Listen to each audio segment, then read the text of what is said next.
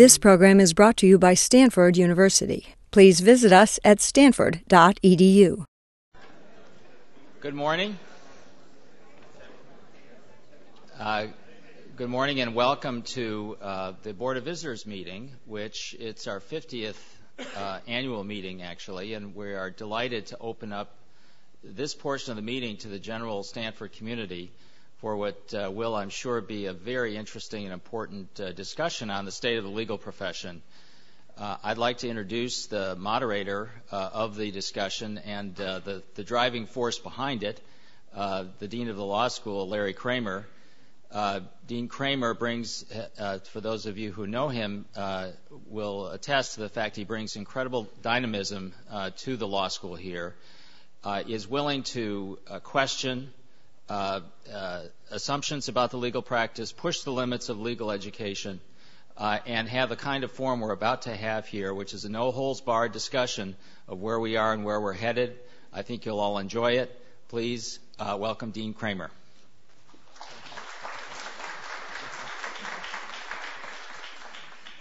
Thank you, and uh, good morning, everyone. So, you know, what we usually do with the Board of Visitors is we actually take the day and we present a series of the issues or problems that we're facing at the law school, and then get reactions and advice and um, about how to how best to go forward. This year, we decided to do something a little different and spend the day um, on the state of the profession and, and sort of what can law schools in general do about it. And, and wanted to start with this kind of open forum discussion.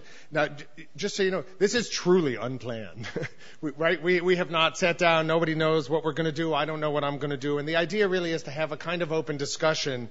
Um, and the best way to have an open discussion then is not to plan it.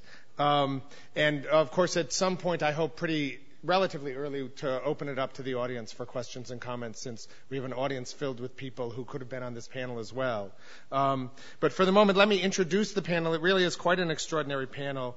And uh, uh, let me just introduce all the people on it briefly. I'm going to do actually truncated bios because if we did full bios of everybody, that would take up the whole two-hour session. Um, so let me start uh, um, with uh, Gordy Davidson. Uh, who is a graduate of this law school, class of 74, and is, excuse me, see how unplanned? Presently, the firm chairman uh, and a partner at Fenwick and West. Uh, Gordy advises high technology companies, including networking, computer software, and electronics companies, as well as medical technology companies. His clients range from startups to Fortune 100 companies. Is there something wrong with this? It keeps coming in and out. He's worked on over 40 public offerings and has also acted as lead counsel on over 100 mergers and acquisitions valued at more than $50 billion. Uh, Gordy earned a BS in electrical engineering, an MS in electrical engineering and computer systems from Stanford, uh, and is a graduate, of course, of the law school. Uh, prior to and during law school, um, Gordy worked as a computer science, computer systems engineer at the Stanford Research Institute. Uh, following law school, he clerked for Judge Ben Duniway in the U.S. Uh, Court of Appeals for the Ninth Circuit in San Francisco. Um, next, uh, Kate Frucher class of 2000, is uh, the general manager at Axiom Legal Services.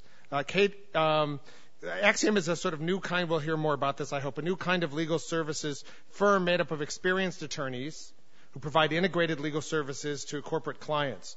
She's also a senior fellow in combating terrorism in, in the Combating Terrorism Center at the U.S. Military Academy at West Point.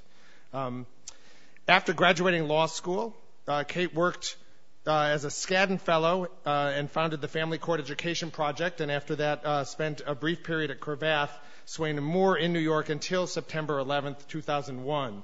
At that point, she served as senior aide to the New York City Fire Commissioner, where she helped assess the fire department's response on 9/11 and established the uh, fire department's terrorism preparedness task force. Um, next, Jim Holzhauer is the firm chairman and a partner at Mayer Brown. Uh, he's been chairman of Mayer Brown since 2007. He also chairs the firm's Policy and Planning Committee, which he joined in 1998. Uh, Jim served as Mayer Brown's general counsel from 1992 to 2007. His active role in firm governance includes membership in the Pro Bono Committee and the Committee on Diversity and Inclusion. Uh, his legal work focuses on appellate matters, and he's well known for his practice before the U.S. Supreme Court. He counsels clients on labor and employment matters, and represents them in both employees' benefits and general employment litigation. Um, Jim joined Mayer Brown in 1988 from the faculty of the University of Chicago Law School, um, where he actually started at the same time as me, uh, and has and continued to teach there until 2006 when he uh, became uh, firm chairman. Um, Jim went to the University of Michigan Law School, after which he clerked for the Honorable Robert Ainsworth on the uh, U.S. Court of Appeals for the Fifth Circuit, and then for Chief Justice Warren Burger on the U.S. Supreme Court. Mark Chandler is Senior Vice President, General Counsel, and Secretary of Cisco Systems, Inc. He served in that role since 2001. He served as Cisco's managing attorney for Europe, the Middle East, and Africa from 1996 to 1999. Uh, he was previously general counsel of Stratacom Inc., which Cisco acquired in July 1996, and was vice president, corporate development, and general counsel of Maxtor Corporation, a Fortune 500 manufacturer of computer data storage devices from 1988 to 1994. In 1985 and 1986, he participated in the Robert Bosch Foundation Fellowship Program in Bonn and Munich, Germany. Uh, he received his BA from Harvard College and a JD from Stanford Law School in 1981. Rebecca Love Kourlis is Executive Director of the Institute for the Advancement of the American Legal System at the University of Denver. She served as a justice on the Colorado Supreme Court for 11 years, resigning in January 2006 to establish and lead the Institute. While on the bench, she authored more than 200 opinions and dissents, uh, and also spearheaded significant reforms in the court system relating to juries, family law, and attorney regulation. Um, uh, she was appointed to the trial court the district court in Colorado in 1987, served as chief judge of the district for three years, spent one year before joining the uh, state Supreme Court as an arbitrator and mediator for the Judicial Arbiter Group in Denver, um, and then was appointed to the Colorado Supreme Court in 1995. Um, finally, um, uh, Jamienne Studley. Now, uh, Jamienne was a last minute addition, and I'd like to thank her for joining us. So she's not in your programs, um, and we're grateful to her for coming on such short notice uh, and for the expertise that she can bring to the discussion. Uh, Jamienne Studley became president of Public Advocates Inc. in 2004, uh, drawn by its dual mission of advancing civil rights and strengthening community voices. She served as president of Skidmore College, Saratoga Springs, New York, and deputy and acting general counsel of the U.S. Department of Education in the Clinton administration. Earlier, she was an associate dean and lecturer in law at Yale Law School where she helped establish the loan forgiveness program for graduates in public service. Um, and she was an adjunct faculty at the University of California at Berkeley uh, School of Law. Um, as the first executive director of the National Association for Law Placement, or NALP, she led its race, gender, and sexual orientation equity programs. She's a member of the Bar of the District of Columbia and practiced there with Bergson, Borkland, and Mar- Margolis and Adler as a litigation associate, and with Weil, Gotshal, and Manges in administrative law. She graduated from Barnard College uh, in 1972 and from Harvard Law School, where she was president of the student faculty government. Okay, um, so as you see, we've tried to put a panel here that would represent many different voices from within the profession and really get them to react to each other. So, um, Jim, I, want to actually start with you, okay. if I could. Um, so, when you left, as I said, we started in teaching together uh, and uh, when you left the law school to join Mayer Brown, it was about how big? Maybe 200? 200 Maybe about 300 lawyers at that point. And just a tiny little office in, in Washington, I think, had just opened, right? We had offices in Washington that had been there for a while, in New York. As a matter of fact, uh, uh, I originally thought I was going to join the appellate practice in Washington be, before my wife told me we were staying in Chicago. Interesting choice. Um, and now, what's, what's, what's the size of the firm now? Uh, we're a little over 1,800 lawyers now. We have 1,000 lawyers in the Americas, 500 in Europe, and 300 in Asia. And how many offices? Uh, 20 something, uh, at least as of today. Okay, and how do you explain that? That's a that's unbelievable growth. So what what what lies behind that? Well, uh, a number of people uh, serve on the management committee at Mayer Brown. Uh, uh, Lou Eatman in the audience, as partner in char- former partner in charge of our Los Angeles office, was part of that. At one point, we decided that uh, we needed an overall strategy for the law firm. There are lots of ways law firms can be successful. There's no one model uh, that's going to work now or work in the future. Uh, but one successful model, uh, we believe, is, is, the global law firm that will offer clients uh, integrated legal services around the world. Uh, so we made a decision to go in that direction. at one point, we were talking about um, small organic growth at each location. We found out that opening small offices in places like London and Hong Kong is a wonderful place, a wonderful way to lose a lot of money. Um, uh, so we, we decided that the alternative was to really become local in all of our jurisdictions, uh, and we did that through mergers. So we had a big merger in London. Uh, we had a substantial group of people join us in, in Paris from another uh, previous law firm, uh, same in Germany, uh, and most recently in Asia. So is the idea, in other words, that you have clients who need service in all of these places, or is it to have a diversified client portfolio? It, it's both. Uh, we serve a lot of, for example, Asian clients, uh, which, is our newest addition. Uh, we serve a lot of Chinese clients, for example, who are looking to do business in the United States or in Europe. A lot of American and European clients who are looking to do business in in Asia. A lot of our long-established clients are in that mold, uh, but there are a lot of people who are coming to us now and saying, you know, that's an interesting model. Uh, you really do have one of the biggest law firms in Asia. Uh, we need to uh, uh, we need to take advantage of that expertise. And of the 1,800 or so attorneys, how many are partners?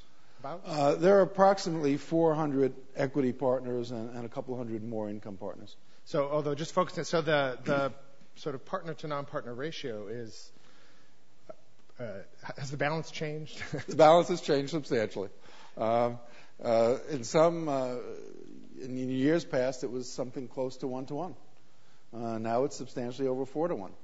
It depends a lot on the practice area. The practice area that I grew up in, the the appellate practice, still tends to be fairly partner heavy. Uh-huh. But a lot of the transactional practices and a lot of the general litigation practices are more levered.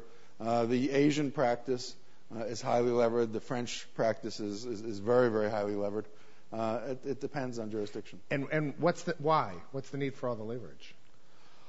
It's economic. Uh, it, it's it's a, it's in part a, a way that uh, uh, law firms can uh, can increase their profitability, but it's also a way in which we can provide good legal services at an economical way to our clients. There's a lot of lot of client pressure uh, to keep the cost of services down as much as possible.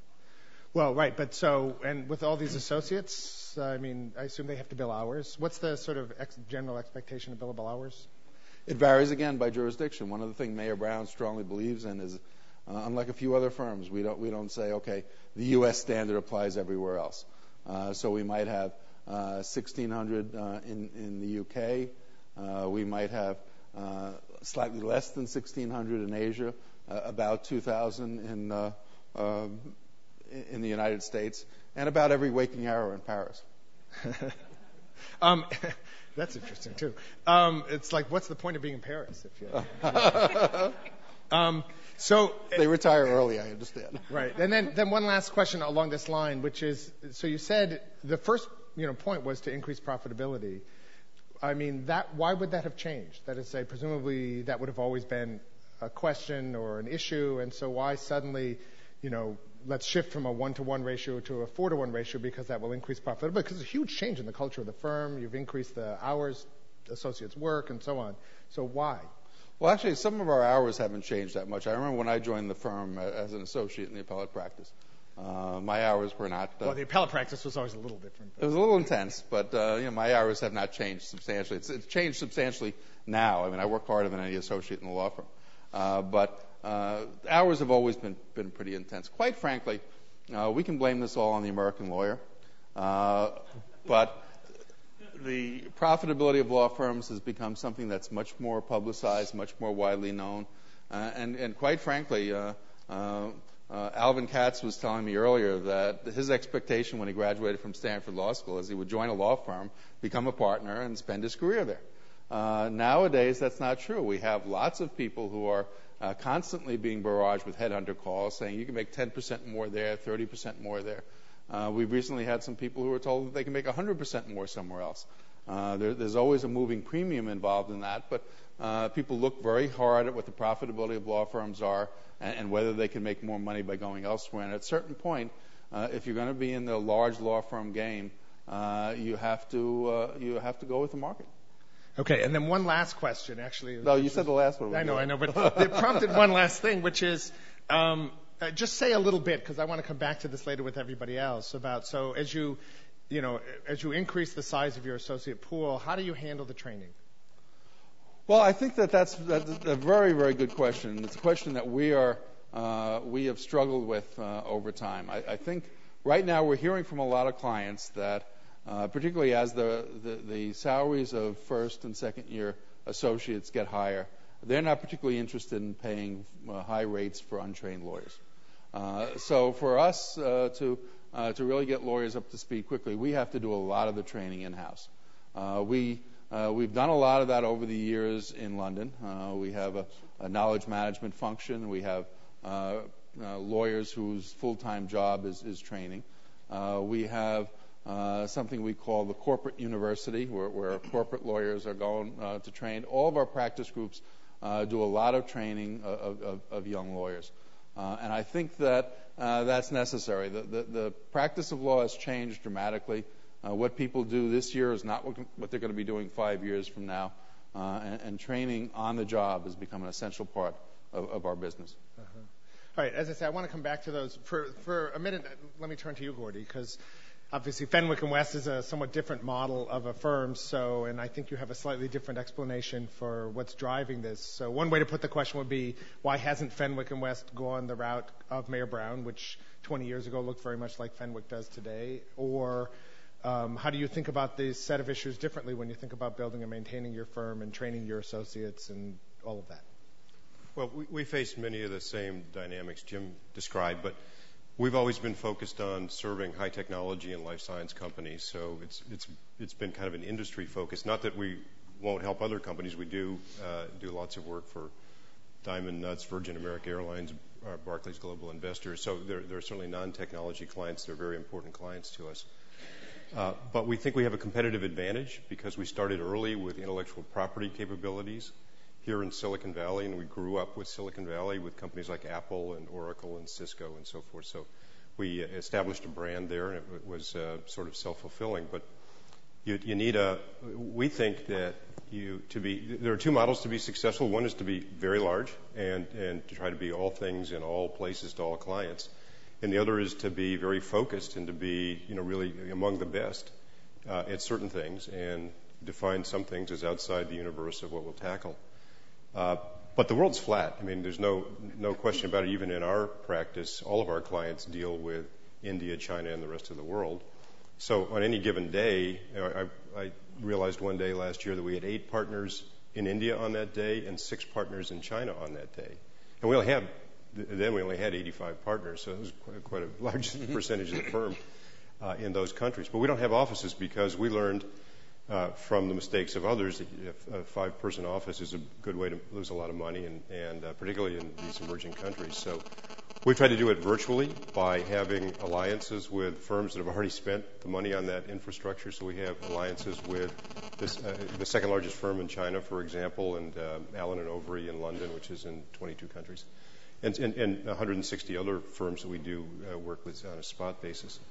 Uh, but we like the fact that we all know each other. We have 275 lawyers today. Uh, and uh, I think with the exception of a couple of new hires, I know all of them. And, and, and we um, are able to get all 90 partners in a one room, and if we have a mm-hmm. strategic issue to deal with, we, we can all talk it out. Everybody you know, not only knows each other, but knows you know, our, our, families and, and, the names of our kids and that sort of thing. Uh, but clearly, uh, the law firms have to grow. And when I joined the firm, I was actually still in law school when I started working for the firm. It was six lawyers. They'd just come from Cleary Gottlieb to put a stake in the ground in Silicon Valley. Uh, and um, they greatly overestimated uh, the uh, the splash they would make as New York lawyers here. Really, Silicon Valley yawned at the time, but uh, uh-huh. uh, gradually uh, thing, things got very busy, and then you know, you know just the, the the growth of Silicon Valley propelled our growth. But we faced the same training issues, and, and uh, the American lawyer. For many years, we wouldn't even respond to the American lawyer because most law firms, believe it or not, Larry, fib about their profits per partner. Uh, so law uh, schools never do that when we reply to U.S. News. Mm-hmm. To, to attract uh, uh, you know lateral partners on the on the spot market, but uh, uh, you know that's that's become uh, you know a an issue in terms of you know what's sort of driving some of the focus on profitability. But Uh, well, uh, there, there, are many things to say here. I mean, uh, well, one question. I mean, if I heard it right at the beginning, is the suggestion that, because I've noticed this in New York and Chicago as well, that the, the only place left for the mid-sized firm is a niche marketplace? right? Like in New York, I've noticed the mid-sized firms, there's only one or two left. There's yeah, it's, big hard, firms and tiny little boutiques. It's hard to say. I mean, for the, the, the law firm consultants, the, pundits have been predicting the demise of the mid-sized firm ever since we've been a mid-sized firm, and that was when we were 40 lawyers, when we were 80 lawyers, when we were 120, 160, 200. We're still a mid-sized firm.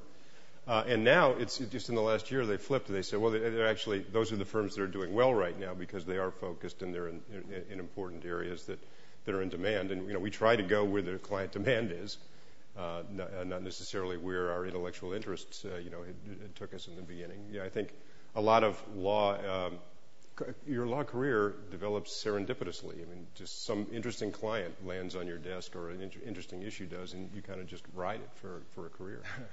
But I think it's clearly correct, uh, Gordy, that the mid-sized firms, I mean, these days you talk about boutique firms up to 500 lawyers the mid-sized firms that succeed are the ones like yours that have focused and, and, and really uh, have identified who they are, what they're going to do, uh, who they're going to serve. Uh, I, I, think the uh, the mid-size uh, firms that try to do everything for everybody are are, are, are falling more by the wayside than the, than the specialist uh, firms. Now, of course, some of the reason for that, I think, is that the large firms with which those kinds of firms are competing are paying, you know, let's say, very high salaries, right? Starting associates at 160, I think it's going up with bonuses of you know anywhere from 50 to 200 thousand dollars and so on. So it's going to be hard to compete to get lawyers under those circumstances. Yes. Yeah, but you know, it's not the large firms that started this war. It's the it's the it's the uh, boutique firms that started the war. In 1999, it was right. the Gunderson firm here in Menlo Park, uh, an all corporate, all startup, all, all technology startup company. Uh-huh all they needed was to hire five people that year. So they decided to distinguish themselves in the law for, in the law school recruiting OCI process by raising salaries 50% in 1999. And they thought it's such a big number, no one would follow suit. And of course, all the large firms felt they had to, and then it, it was a snowball. Uh, it was nuts, and uh, you know, it just happened again a year and a half ago when uh, that salary, which was 135,000 uh, in 1999, was stuck until 2006, uh-huh. end, of, 2006, uh, maybe in, 2000, uh, end, of 2006, when it went up to 145. And there was some question about whether people would match, and then a few months later, people jumped to 160. But those were started by uh, a couple of patent boutiques in Southern California that, wave of increases. So it isn't actually the large law firms, it's the small law firms who need just a few good lawyers in a niche area trying to distinguish themselves, and then the egos of the managers at the larger firms who felt they had to, match. But then you, I mean, uh, Jim put it much more mildly than the way I received it from my clients. I got letters saying, don't you dare raise salaries. If you match salaries, do not under any circumstances raise rates. And oh, by the way, do not put any first, second, or third year associates on any of our projects. End, of, end of story. So, you know, that really sends you a message. And as a result, and, and we saw this, of course, in, in the when the bubble burst in 2001, when we had all these lawyers that we'd hired to meet the demand in 1999, when we were all scrambling to recruit lawyers. You lose a generation of lawyers this way. You, you, you, there's a whole generation of lawyers who are now seventh-year lawyers who came out of law school in 2001 who don't know anything. And they're. But uh, you know, what do you have them doing in those first three years if, uh, if clients won't pay for them to do work? They, they, do some, you know, form building and, and, we do some educational things. We try to put them to work as best we can and then right, right off the time.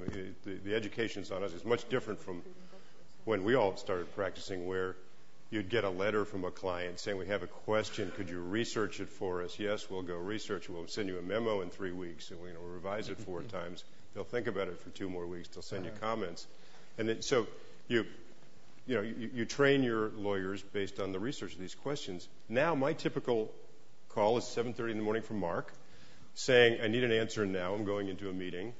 Um, don't, don't, don't research it. Uh, just just give me your gut feeling. Uh, you know, what is it? Or actually, it's not. It's it's more often from uh, Mark's deputy, but uh, it's uh, uh, there's no opportunity to even think about it, let alone research, let alone you know in, engage an associate in the in, in, the learning process. You know, it just happens. But right, well, what, Mark, what, what this all sounds pretty unreasonable on on your part and on the part of clients.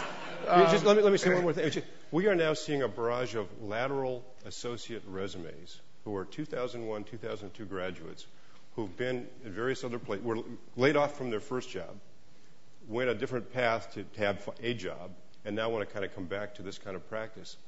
And we sit down with them, we say, you know, just describe your experience over the last six, seven years. And they do, and we say, you know what, we think you're a second year lawyer. Do you agree? And they say yes. Yep. And we say, we'll bring you back in, into this, you know, we'll bring you into our practice, but we'll, we'll pay you and treat you as a second year lawyer, and they do it. Does that We've mean once they're a second year lawyer, they can't work lost, on anything anymore? It's a lost generation. So seriously, Mark, I mean, you know, doesn't that sound somewhat unreasonable, both in, in terms of the firm's ability to to employ and train the people who you're going to need to be giving you judgments 15, 20 years from now, and in terms of their ability to deliver, you know, high quality legal services. Well, there, there are a couple of things Gordy said that I want to comment on to start off with. The, the, this is the, payback, Mark. I was sitting in the audience when you gave your speech a year and a half ago. someone asked me recently how you reacted to the speech, and I had to tell the truth that you'd actually read it in advance and commented on it. Uh-huh. Uh, The, first is uh, when Gordy said that the growth of Silicon Valley propelled the growth of the firm, I think he is substantially uh, understating in his usually modest way the uh, extraordinary talent and skill that Gordy and his partners bring to the work they do. And I think that's what propelled the growth of your firm rather than just generic growth in the area. Second, when Gordy says I call him at 7:30 in the morning, actually when Brobeck had been Cisco's principal outside counsel.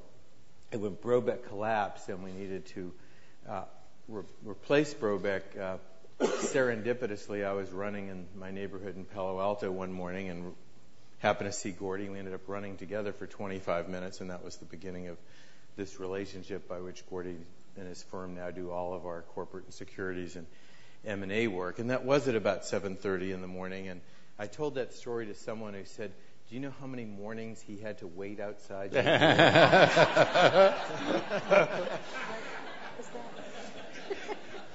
to your question, Larry.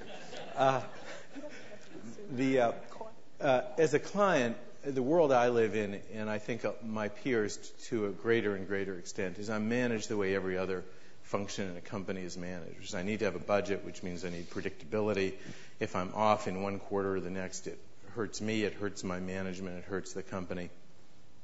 I need predictability, and I need also to be able to show productivity improvements. And that means that really every year the percentage of Cisco's revenue that is spent on legal services should go down. I need to show scalability as our company grows. I need to show some leverage in the way I build legal services uh, and provide it inside the company. And that means taking advantage of whatever tools are available to do that.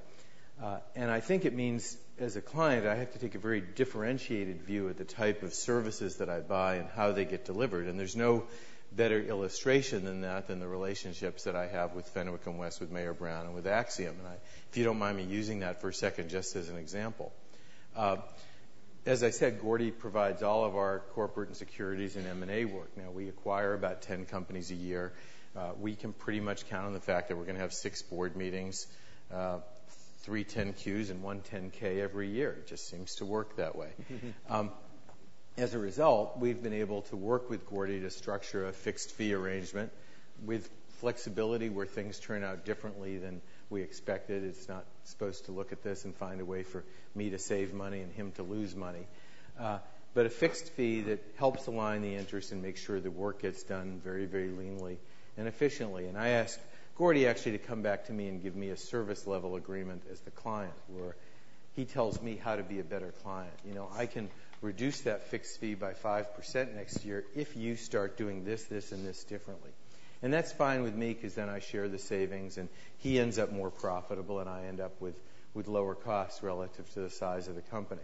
So that's one model that's worked very well where there's a volume of work where you can do a pretty good job of estimating, but it required some flexibility on Gordy's part, some flexibility on my part. And there are a lot of companies that aren't ready to do that necessarily because they kind of like the billable hour. Maybe they came out of the law firm world.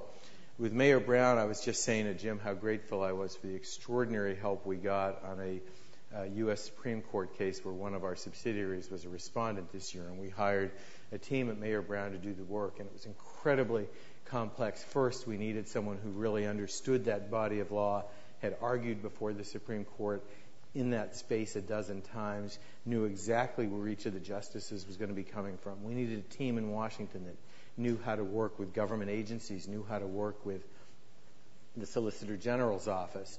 Uh, we needed people who had expertise in the press and how the case was going to be positioned uh, in public media. And really, it was an extraordinary job. It was a one off. And we certainly did have a couple of finalists, and we took bids from them, and we used that to negotiate a price for that. Uh, but at the same time, it was clear that I needed a very, very special kind of expertise that could and did command top dollar, and I never regretted a bit of it. Uh, finally, with Axiom, uh, Kate had, and her team have done a remarkable job of recruiting top notch people who didn't want to work in places like Mayer Brown and Fenwick for whatever reason in their lives that it wasn't working at that time, and make them available to us on a very fixed, regular basis where we've been able to integrate folks into our team and get very, very efficient assistance. And I'll close with one example from one other uh, law firm that's very directly relevant to this question of the salaries.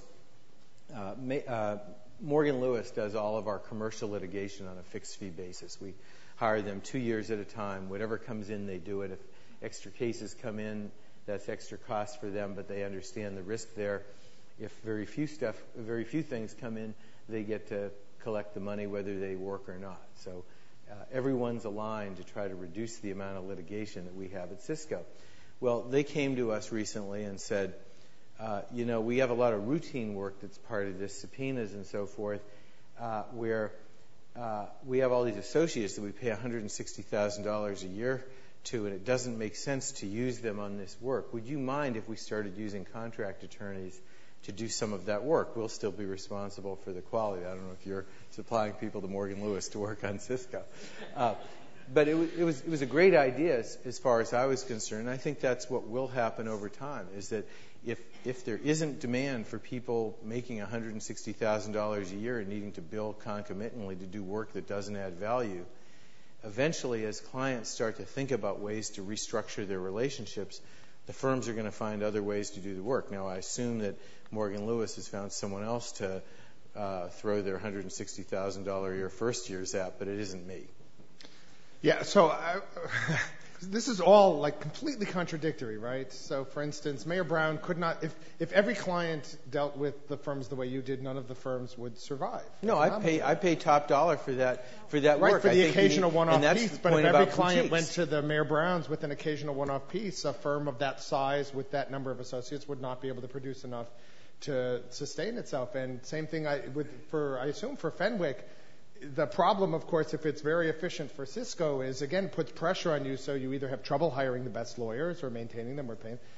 Now, before we plunge back into more of that, I want to, because you referred to Kate and to Axiom, and Kate, tell you know I don't know how many people know exactly what Axiom does and how it works, and let's put that one out on the table as well and talk about that a little bit. Sure. First, it, it's an amazing honor to be on this panel, so thanks for having me. Uh, it, it doesn't seem like all that long ago that I was here at the law school day to day. And it wasn't so all that long it. It wasn't that long ago.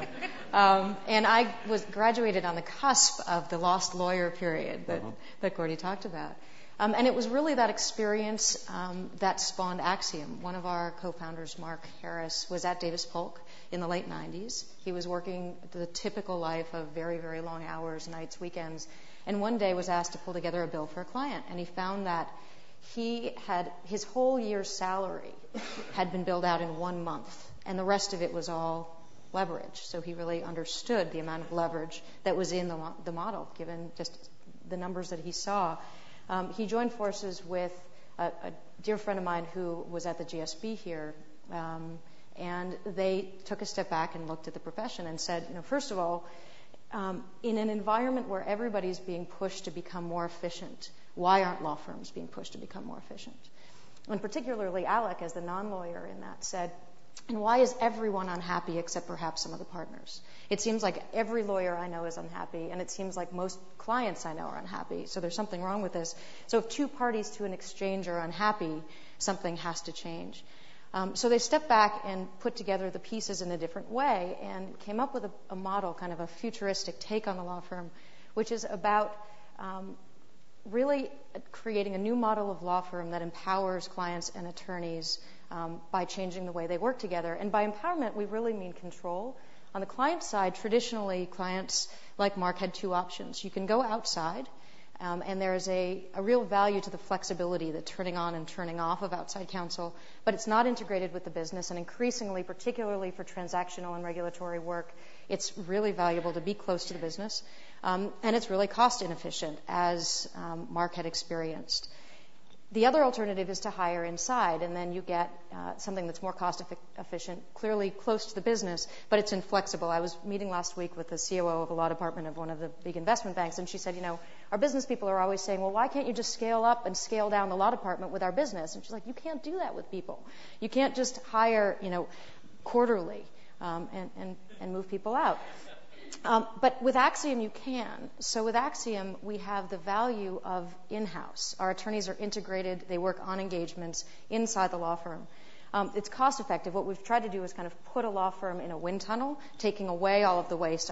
We don't have the infrastructure. We don't have the partners. So we're about two thirds the costs to a half the cost of a traditional law firm. Um, and uh, it's flexible. You can turn us on and turn us off. The way we price gives visibility into pricing, so uh, we don't have the perverse incentives of the billable hour, and instead you buy a secondment, a five-day a secondment, four-day, down to one, and you can scale it up and scale it back given your needs. Um, on the attorney side, we we only um, hire highly credentialed, trained attorneys. We're not the place to go to train. We only take people who have four or more years. It's more generally like seven to 12 to 15, and now we're seeing more and more partner level folks. Um, and they come to us. So, by the way, we don't work with law firms, so we wouldn't have, have done the Morgan Lewis uh, thing, mainly because we're taking those same $160 a year associates and up, but just giving them more control, more self direction over how they manage their career. So they get to decide what they work on, um, how much they work, who they work with, which is something that you completely lose in the traditional model. That's the, the summary of Axiom. So and just, just very quickly, just so you know, the, way I, I got to know Kate was I had not heard anything about Axiom, and I was at a conference in Florida, and I got a call from a reporter from the Wall Street Journal who described Axiom to me, although not like that, and basically described it in terms that made it sound like a temp service, and then said, you know, do you think students from a place like Stanford Law School should go there? And not having yet learned the lesson that you should never tell a reporter anything unless you actually know what you're talking about, never just use their description. I said, well, you know, it sounds like a fine thing, but no, I would think somebody who wants to go to Stanford would be uh, more ambitious than that or something like that. The next day, I got a call from Mark and from several other people who've worked with Axiom basically saying, you're a moron. You don't know what you're talking about. And among other things, you should recognize that, you know, two of the three principals in this place are your alums. So. So I contacted Kate. I learned actually a lot more about it. It is an interesting alternative, although, again, as you've just described it, then you guys are at the end of the day, in some sense, parasitical off of the law firms, right? Somebody's got to do this basic training, and some, and so we're back to what really seems to me a core difficult problem, which is somebody's got to do the basic training, somebody's got to pay for it. So we've got nobody wants to pay for it. Um, and so how is that supposed to? So have you guys toyed with the idea, for instance, of building in the ability to hire people out of law school and train them somehow in your service, or is that not possible? We haven't, just because it really doesn't work for our model. Though one of the ways that we get wisdom, you know, enough to speak. You know, in a place like this, is that we're in the middle of the marketplace all the time, talking to people um, who are general counsels, deputy general counsels, talking to attorneys coming out of big firms. And one of the things that I'm beginning to see with really large corporations one of the biggest banks, commercial and investment banks, was just telling me that they are looking to hire people right out of law school to have them almost seconded to law firms, if you will, for the first few years, so that their training is tailored to the needs that they'll generally be addressing in that company. So instead of just, you know, being on a, a wide range of matters, doing low-level work, they'll come out, they'll be placed at the firm, they'll begin to learn the business, and, you know, the activities that they do will be much more tailored than the existing model allows for. And that, that, that may be where the future is going for very large companies. And one other quick question for you guys. I mean, you must need an incredibly, if, if the lawyers are going to have the freedom to choose when they work, with whom they work, on what matters they work, you must have to have a really big network of lawyers because when a client comes, what if you don't? You have to have people who will work for them at that time. Right? We're actually very selective. We take at this point we're, the only one of our kind. We're very fortunate um, in that, and we take about one in 60 people who apply to us, and we're very aware of what the market demands. So we know what kind of work we're good for and what kind of work we're not good for. We are not good for bet the company type litigations. We are not good for bet the company type deals, novel areas of law. Obviously, to go to these types of firms for that work makes a lot of sense. Um, we are good for a lot of the more uh, the work that is part of the business of practicing law, uh, the, the part, the areas of law that are just deeply sunk into doing business these days. Most types of transactions, small M&As, small JVs, tons of areas in financial services. We work with all of the big investment banks. And we only take people into the firm who have skill sets that we see in high demand. Um, you know, we, one of the things about our model is that we don't pay people when they are not engaged. So we have to be confident that we can regularly engage them, or it's not fair to the attorney and it's not good for our brand to have people waiting on the beach. Um, if they, if we could say on Monday you're going to do this, and then you know next month you're going to do that, it would be much more like the traditional law firm experience. So you have the risk of some beach time, but hopefully we're selecting the right way so there isn't a lot of beach time. And what we talk to people about is, you know, there's risk and there's risk. We're paying a premium on what people would make in-house for that risk. But there's also the risk of not having a satisfying career, the risk of not being able to have time with your family and your other interests, the risk of you know, not being happy. And a lot of our attorneys have to be people who have decided that it's not worth the law firm risk and that the risk on our side um, is worth taking. Mark, did you want to? Yeah, I, th- I think there's, there's an answer to the conundrum that, that you posed, and that is that in every industry, the cost model and the value model have to match. And in a world where information moves relatively freely and buyers can get information about costs and can drive competition, people are going to find ways to eliminate internal subsidization and uh, get to low cost solutions. And that's what's going on. So I think the boutiques will do well who provide specialized services, and that's the answer to your question about our relationship with Mayer Brown. This goes all the way. The, the, the best example I can think of what's going on is a site called Legal OnRamp, legalonramp.com. I urge people to go check it out, where we now have several hundred law firms and, and close to a thousand, if not more, individual lawyers in companies and elsewhere, using it as a networking site to find information where firms are putting up all of their client briefs and starting to put up uh, more uh, purpose specific information that people can then access through frequently asked questions. I recently got a request from another company to provide a copy of an RFP we'd used to find a, a law firm to do work in the global corporate secretarial area. Um, and as people do that, they will find lower cost ways to do it. I just did my da- my daughter is a school teacher in New York City. We, she was doing her taxes for the first time. She had lived half a year in California, half in New York. It was kind of complex. I bought TurboTax. I had to pay an extra $35 to download a second state because we needed New York as well as California. We decided to meet somewhere in the middle, so we went to Vail for a few days to work on taxes. and uh, uh, for $80, we got a fairly complex problem done using web access through links that were in the program to get answers to questions that I didn't have a clue about. I mean, how many tenths of an hour of someone's time at Mayer Brown is it that I pay to, to Intuit to get a huge amount of legal information to, to solve that problem? And I think as you start to differentiate different types of legal services, you're going to see clients finding ways to drive to get a cost model that matches the value model. And there may be some parts of this profession where it does not make economic sense to be paying people $160,000 a year to train them the first year out of law school. And this is a problem that the firms have if they're perpetually on a basis of having to you know, bill person out, bill a year's salary in a month to drive leverage for partner profitability. I can't fix that problem, but I'm sure not going to subsidize it with the money of my shareholders. Right. Well, so and that is so because something gets squeezed, right? So, Jimmy, and let me come to you for two, two, two forms of expertise. So I'm curious to get your reaction based on the work you did with NALP to all this conversation about salaries and, and the way that works, and and then also, you know I'll put it the way, the most provocative way for you. So, where does public interest fit here? Is, is that a separate community, or or how does it fit into this model in terms of bringing people in, training them, getting them integrated into the profession, and, and so on?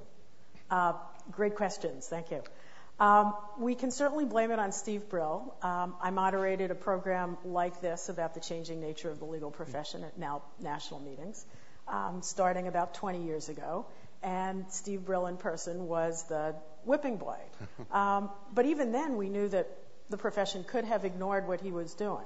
It did not have to buy per partner profitability uh, charts. It could have said, that's interesting, but not relevant to what we're doing. Uh, the New York Times at that point, the, the lead salary move I remember was Cravath going up because they had lost a few people to investment banking firms and were frantic, insulted, horrified, appalled. And still, they only needed a few people. Uh, my favorite conversation out of that stage of the conversation was with a sports reporter, Murray Schumach, for the New York Times, who wrote about baseball and we tracked together over the phone the increase in salaries of baseball players and lawyers, and the pattern was about the same. And the um, we speculated about how that would affect the teams and the sense of what baseball was about. Uh, you know, I know law, you know law uh, better than I know baseball, um, but I think it hasn't Free been pretty. agency in both cases. It has exactly not right. been. That's exactly right. It has not been pretty in either case. Um, I could choose to play the frustrated, last added, naive public interest representative uh, on this panel. Um, but then my two board members who are sitting out here would be disappointed in me, and um, Larry would never invite me to teach here. So um, let me choose another perspective, um, which is um, observer, just for the moment. Um, I have heard, we have all heard the words profitability, game, market, American lawyer, success, India, China. But as of, it wasn't until 9:45 that somebody said the word unhappy. Um, took a little longer to get to happy. Um, and the phrases justice, satisfaction, and professional responsibility, unless I zoned out for a moment, um, have not yet been raised. Um, and yet, here at Stanford, um, I hope and imagine that they're raised a great deal during the course of people's education and when they return as alumni. So, what's the disconnect that's happening here? And what does that have to do with your second question? Um, so, I charted as I listened a couple of similarities and a couple of differences among our um, uh, aspects of the profession and the experiences that we have leading organizations of different kinds um, providing legal services. Uh, the first one I note is that my organization, Public Advocates in San Francisco, chooses what we work on we choose our priorities, we choose our projects, and our test is will this work make a difference for opportunities and rights and social justice for low income people? That's a completely different driver. Um, using Mark's phrase about cost value model, it doesn't work very well. Um, it doesn't fit. There are so many externalities and so many intangibles, um, and the market is, shall we say, imperfect for public interest law. So that takes me to the second observation. Um, a tremendous difference. Some of you, uh, some of your organizations, struggle to recruit top talent at $160,000 plus every year. Whereas one of my most powerful, frustrating, and compelling dilemmas with my colleagues is that when I can afford to hire a new fellow at $46,000 a year living in San Francisco, California, I choose among and reject Stanford law graduates and top graduates of every law school in the country, circuit court clerks, and Rhodes Scholars. Um, sometimes they come in a package, Stanford Rhodes Scholars, even, whom I cannot find room for because the work that we do, while honored by many um, uh, uh, credible members of our profession, just has not found a model to transfer some of those resources or enough of those resources to the kind of work that we do. Um, this isn't the time for an ad for the importance of what we do. I'll send you all. Uh, you can look on our website, um, or Miguel and Fred can tell you um, where it fits in the world and why they spend time on it. But there are some similarities, and I'll just tell you briefly what they are because you may want to come back to them, um, Larry. We do have some very shared issues. Uh, the first of them is training. How do we take people who have completed the top law schools in the country and make them successful and satisfied advocates for whatever the purpose and cause that um, they are working on? Um, Larry Marshall and Rebecca and I participated in a conference um, here that Stanford and the Carnegie Foundation for the Advancement of Teaching sponsored. And um, thinking about educating lawyers and what we do well and what we don't do so well in law school and what other professions do better. Um, one observation of that work on educating lawyers is that other professions do better at inculcating a sense of professional responsibility. Um, I was also fascinated and have repeated many times a comment that a, um, a colleague of ours made that there are two things that law schools don't teach very well. They don't teach the importance of facts, they don't teach the importance of clients. And that's critical to mm-hmm. everything that all of us do. It was a pretty terse statement of, uh, of the challenge. Um, so the notion of what it means to be a lawyer and how you become a lawyer is something that I think all of us um, uh, work with, especially relating to new lawyers. And finally, there are generational factors that might be of interest. Um, the newest lawyers expect more clarity about what they're going to do. Um, they um, ask for responsibility, leadership, and independence faster than my generation did. I know that for sure. And they have a different expectation about balance uh, as professionals. So there's a lot to, talk about. Well, I want to pick up on one point for just one of the early points, just just for the moment, because you said and it's an interesting thing. You said at the beginning of your comments that the profession could have decided, and of course, one of the problems is the profession can't decide anything. So I come back to something Jim talked about earlier, which is the sort of new market for lateral hiring, right? So, you know, you have this cycle, right, which is somebody's going to come in and offer more money, and somebody's going to take that, and now suddenly you have a problem with the when I when I graduated from law school, I actually started as a paralegal at, at Dewey, Dewey Ballantine, and it was a wonderful firm. It really was. I mean, it was a community. Most of the people had been there for their whole careers and wanted to be, and they and they worked hard, but not insanely so, and helped each other. And, and that disappears as as this happens. And it I do think this relates down to the law student level because one of the the it would be my only affirmative observation. This is really from the law school side. I actually do not believe that law students go to the firms that offer a lot of money for the money. It's not really the money at the end of the day. It's it is something. And, and um, Kate Manley is Kate here? She was at the dinner last night, and she shared with me something that you guys, Gordy, have done at uh, Fenwick, where there's this sort of generational. They talk to lawyers in different generations, and what are the different sort of needs, expectations, sensibilities about the profession, and they're pretty striking differences. And one of the striking things about the younger kids today that, that we feel all the time is that you know they've been building their resumes since they were you know three years old, and and mm-hmm. the the sort of the difficulty of not going for the next gold star. So the reason that the firms is the correlation that gets created between who pays the most money and what has the most prestige within the profession becomes sort of the challenge. But I think if the firms that were if, if we could think of a way to begin to redefine prestige, we might think of a way to begin to create more options for at least students to make a choice. Particularly, I don't actually blame them for this because some of it is then our and your failure to really convey to them what the differences are in making these different choices. So if you if you're really uncertain and a little risk averse, then it makes sense to go for what has been this kind of choice that has worked for you your whole life up till now. And then we see later in in the profession when they get a little older, they begin to think about moving into public service or taking an axiom kind of job, going in house making all the different kinds of choices that, lawyers make. Um, Larry, I've seen this first. My son's a law student, a second year law student at a different law school. And I sat down with him last year at the time of the, the, uh, salary, the, nationwide salary increase to $160,000. Said, Andrew, let me explain this to you.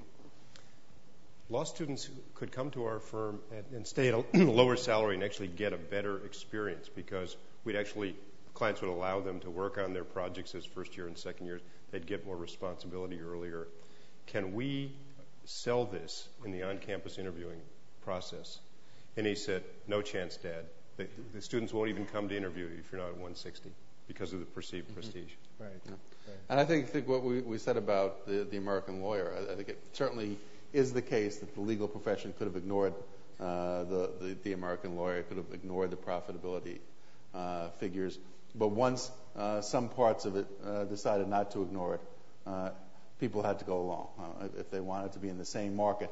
Uh, once, once people are reacting as affirmatively as they have to the prices that are available in the market, it becomes hard to, to, to not compete.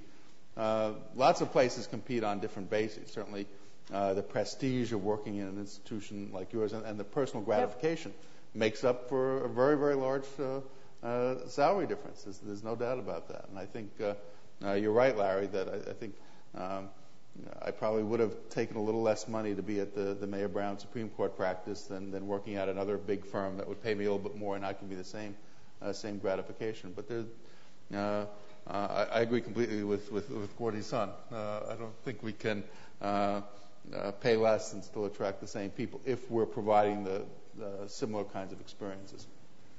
But just to comment on that, I think there's a there's a strange thing that happens second year in law school. It's the most herd-like mentality you'll ever see, and I don't know what's behind that. It's something Absolutely. perhaps you you all can discuss. But I think that there are other trends that are going to drive some changes there. One is just that the traditional law firm model really does depend on one person in a family unit being kind of the person in the workplace and one person being on the domestic front. That was the traditional model, and that doesn't work for this generation, and it's mm-hmm. not going to. So when people try to find balance that allows them to share those responsibilities, particularly women but also men, the model isn't working. And I think that really is one of the main reasons you're seeing, certainly for mid-level associates, a lot of you know wanting change. And of course, they want to go into something that allows for the prestige and the growth and the income because you need to support a family. Um, but that's an important uh, trend. I think the other trend is that generations coming out now are not just satisfied putting money in their pockets. They want more. So that, you know, that may not have been the case 20 or 30 years ago. I don't know. I wasn't in the workforce, but you're certainly seeing it now. There's less aversion to risk, less aversion to change. Nobody expects that they're going to be in the apprenticeship model and, and live their lives that way. Um, and so that has to be factored into all of yes. Two thoughts on that. One, I think the, the law firm that uh, cracks the lifestyle problem is going to be the most successful law firm of the next 10 years, and we're all uh, struggling for issues about. One thing that you, talked a bit about training, Larry.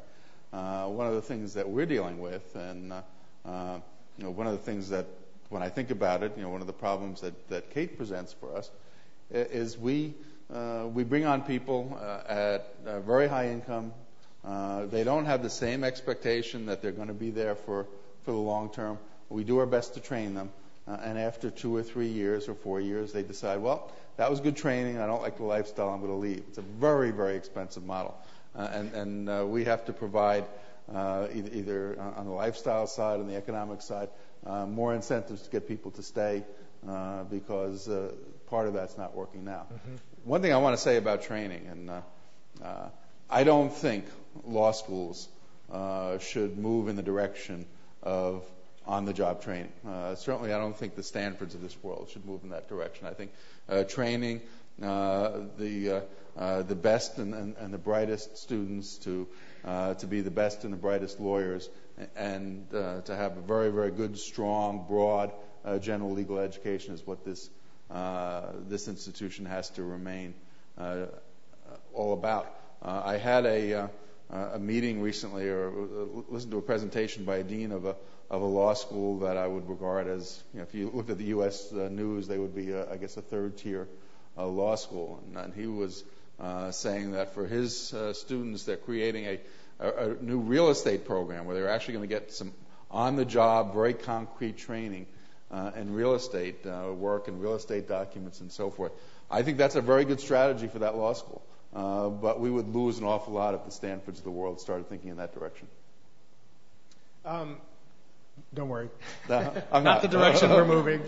Um, although there is a sense, I will say, there is a sense in which a part of the education that we want to provide here, though, gives enough exposure to that so students have some sense on integrate what you do in classes and, and, so on into, so they have some sense of what that's going to mean. But um, so Becky, let me turn to you. Part I just kind of want to turn to you and go. So what do you think, right? Because um, well, because the, and this is more from less from your experience as a, a justice and more from the work you've been doing at the institute. And, in particular, you know, the way in which all of this dynamic then plays out with the way law is practiced and then seen in courts. So it's from that perspective, I am curious. What do you think? Well, let me begin by saying that I think that we as lawyers see this problem from a very limited perspective, with the exception of Mark, who is a client and who expects value from legal services, I think what we look at is what kind of life do we want to lead? Uh, how do we want to train lawyers? What, what kinds of lawyers do we want out and about in the world? I think we're missing three significant components, one of which Jamienne already mentioned, although it came an hour into the conversation, which is that the role of lawyers is to facilitate a just system be it in transactional work, be it in litigation, the role of lawyers is to allow clients to comport their behavior with the rule of law, allow clients to get resolutions from courts and other tribunals. We are indeed a service profession. We are not, remarkably enough, the center of the universe. and I think we lose sight of that. I think we lose sight of what it is that we're supposed to be doing.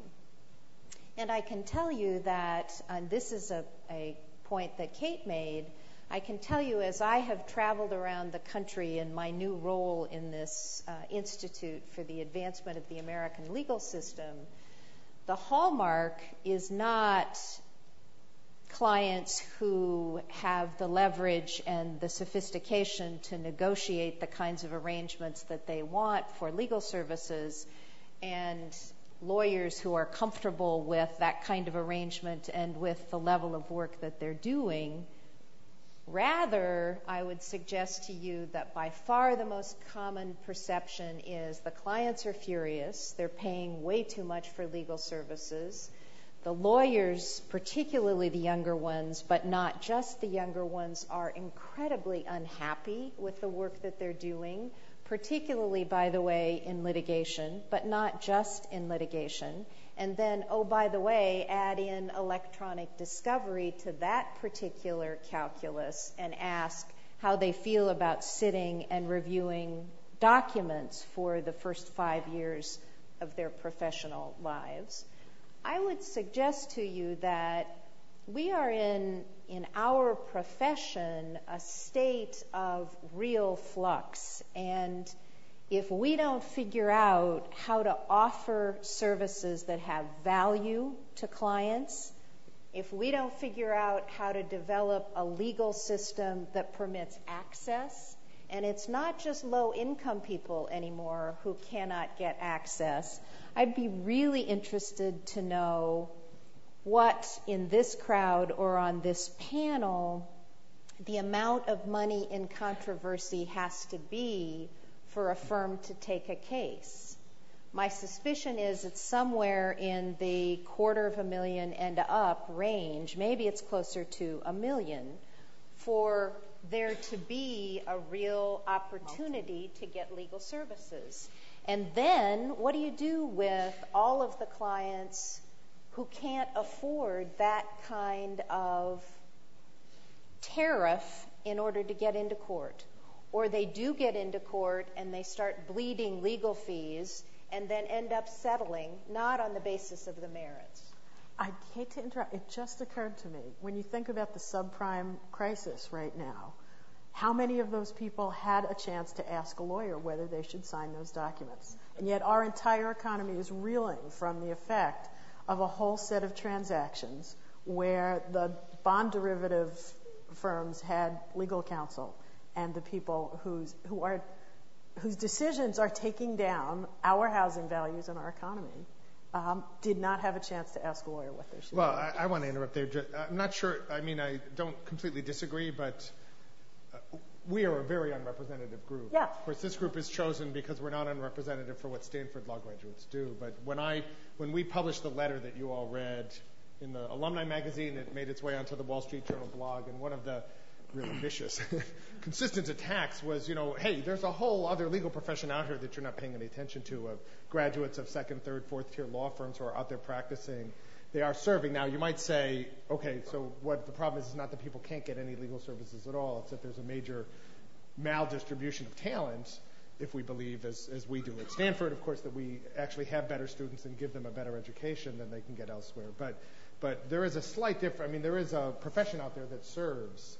Um, and serves well. And you know, I mean, I, I have family members who, you know, have, work in a very different segment of the legal profession than I ever have, and So, um, But Larry, you know, even even if we sort of take ourselves down a notch and start talking about lawyers who work at $60,000 a year. And by the way, the Institute has had the same experience that Jamienne has had in the sense that we have to turn away applicants to come work for us. And we don't pay very well, but we have a purpose. We have a commitment to sort of the doing better in the world. But if we even look at that tier of lawyers who are just feeding their families, even they are not satisfying client needs because of their billing rates. And these are dissolution lawyers, for example. Um, 50% of the state court cases around the nation on the civil side are divorce cases that are filed in any given year. Those people are more and more going pro se or pro per or whatever we're now, whatever term we're using for self represented litigants not necessarily because they can't afford it, but because they feel like if they hand a lawsuit over to a lawyer, they're going to lose control over it. And the costs are going to spin beyond what they believe they can or should appropriately pay. So it isn't that there is a group of litigants who are meeting up with a group of lawyers whom they can afford and life is good for both of them. It isn't that either, Larry it is a much more pervasive problem about lawyers providing a service that is truly of value and also creating a system that can allow litigants or uh, business um, clients to resolve dis- disputes, to get outcomes that actually satisfy their needs. Mm-hmm. Let me put out a provocative statement that's could, in a sense, let all everybody off the hook, and and then I'll, I want you to tell me why it isn't true. Which is maybe the fault here is my graduates, right? That is, say maybe the fault is that you've got um, people coming out of law school expecting to be paid $160,000 a year and not wanting to do drudge work, which will, of course, provide them all the basic training that they're going to need in order to develop judgment later on. Um, and that's where all the pressure has come from. Why isn't that, in fact, the right explanation? By the way, it would not be the law schools. I just want to put that on the table because, in fact, uh, one can cover the full debt one gets from law school at a considerably lower salary than, what the firms are offering. There's actually a bigger gap now between starting salaries and debt burdens than was ever true uh, in the past. But is, is that the problem, and if not, why not? Well, the debt burden is a part of it. I mean, the reason law students law graduates put up with the document review is that they have to pay off $100,000 or more in debt. But, you know, you go back. And, and, and, and, they went to training, and then they decide, as Jim said, what they really want to do. Mm-hmm. And uh, two years or three years later, they say, okay, now I've got a little training, I've paid off the debt, now, now I can make a choice. Mm-hmm. But, you know, as I say, you go back 20 years, 30 years, 40 years, the starting salary would have been about the same as the average debt burden, 10,000, 10,000, 40,000, 40,000 now it's 160,000, 100,000. So you could get paid considerably less and cover your debt. And then there's a whole array of alternative job options that nonetheless people aren't taking. But, Jamienne is right. Part of it is this generational change in terms of what, what people think are important.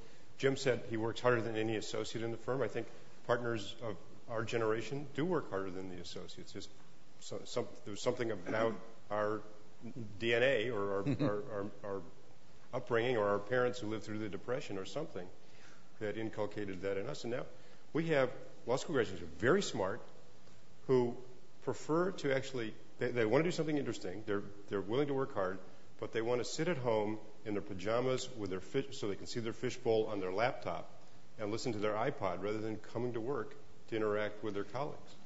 I want to. I want to posit. I definitely want to posit a different theory here. This is all a setup for Kate. One you know important issue there is when associates see partners, even the most senior partners like you guys, spending so much mm-hmm. of your lives and so much of your energy on work. Mm-hmm. They say to themselves, "Is that what I want to strive for?" Absolutely. And I, am not sure that that was the case when you were in their shoes. And it, it's a, a, vicious cycle um, when you guys are working that hard. If it's not a path that people really genuinely can see themselves on, especially since most of them won't become equity partners, you don't necessarily get the same brass ring, or the chances of it are much smaller. Mm-hmm. Then you have the problem of attrition. Then there's less incent for, incentive for you guys to invest and mentor. So it just sort of feeds on itself. Right.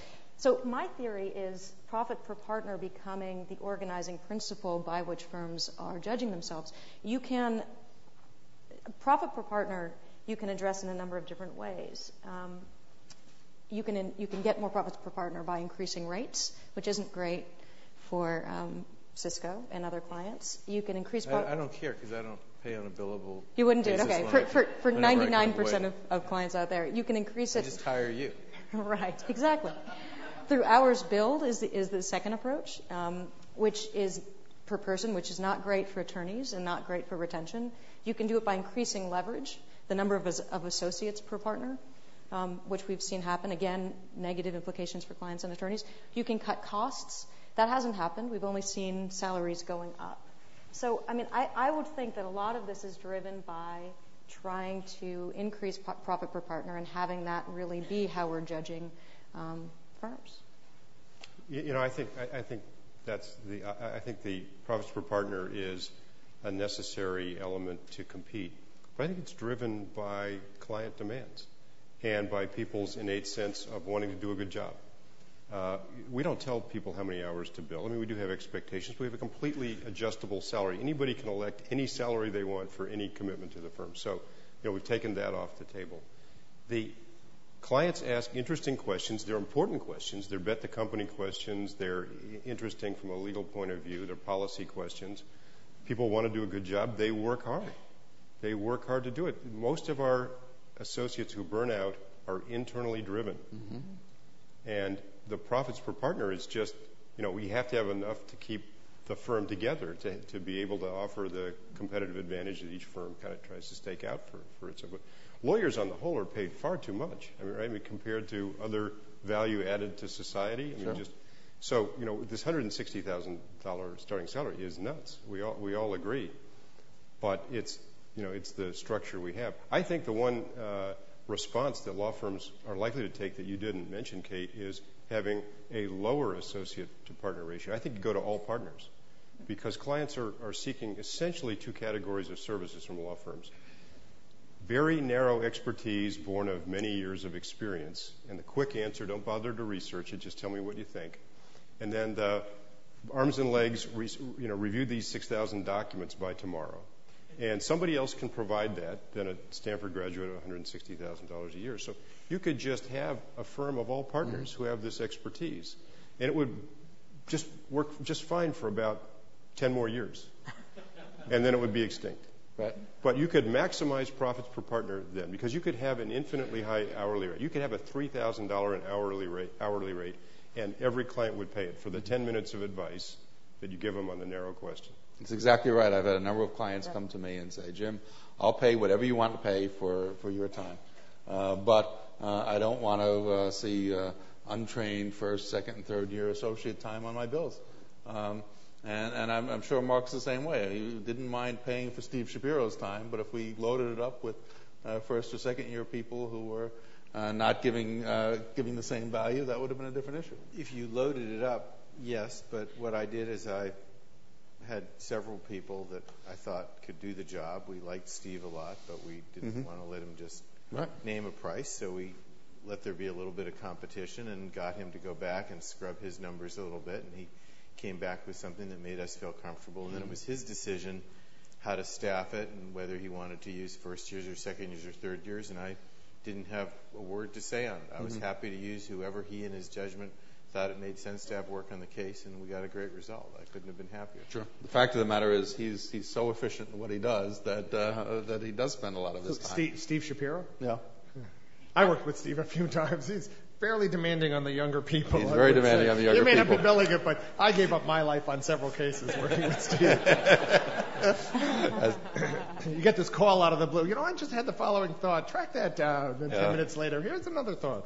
You know, Gor- Gordy's Great exactly thoughts. right about about about, uh, about lots of things, but one thing that that really struck home for me is th- this notion that uh, associates who burn out uh, tend to be largely self-driven, uh, and uh, many of the, the associates who are our best associates uh, who wind up leaving and, and, and saying things about how hard they've been working uh, are people who are working much harder than, uh, than than we demand they work or even ask that they work. They, they, they just Uh, they're that kind of people. They really want the, the, the best work. They, they, they're driven internally. That's how they got where they are.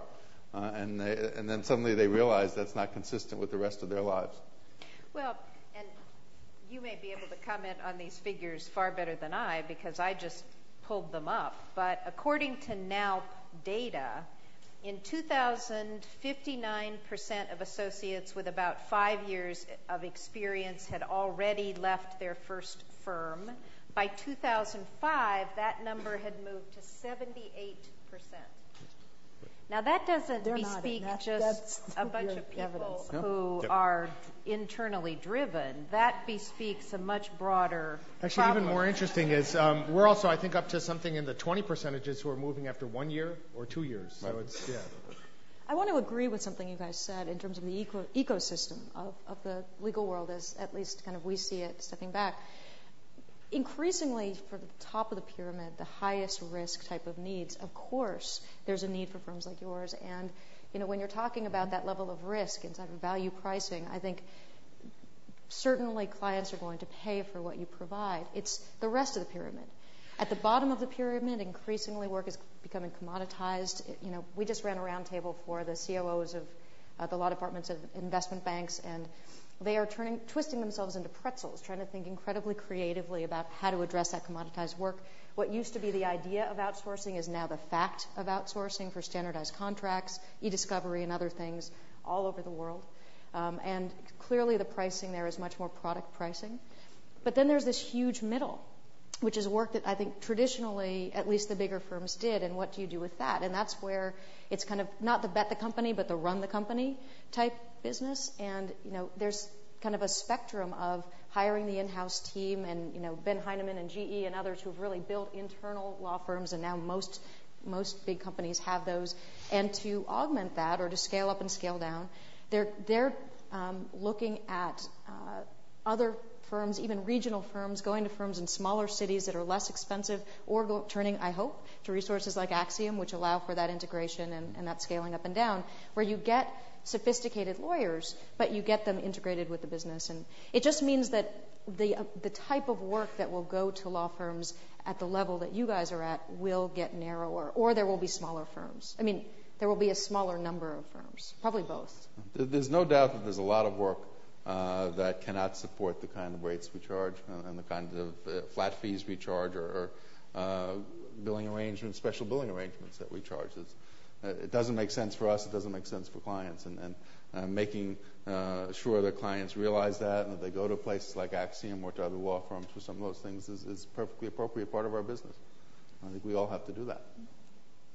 Uh, I was, uh, I have a number of thoughts swirling around, but one is that I talked about this panel and some of the questions um, that had been suggested to us beforehand with my husband and a colleague of his who are in one of those boutique law firms that um, uh, Gordon was talking about earlier, um, where they said that they have the protection of the rates charged by um, other broader scale firms of um, charging consistently 15% under what's charged by others and in an area that big law firms no longer want.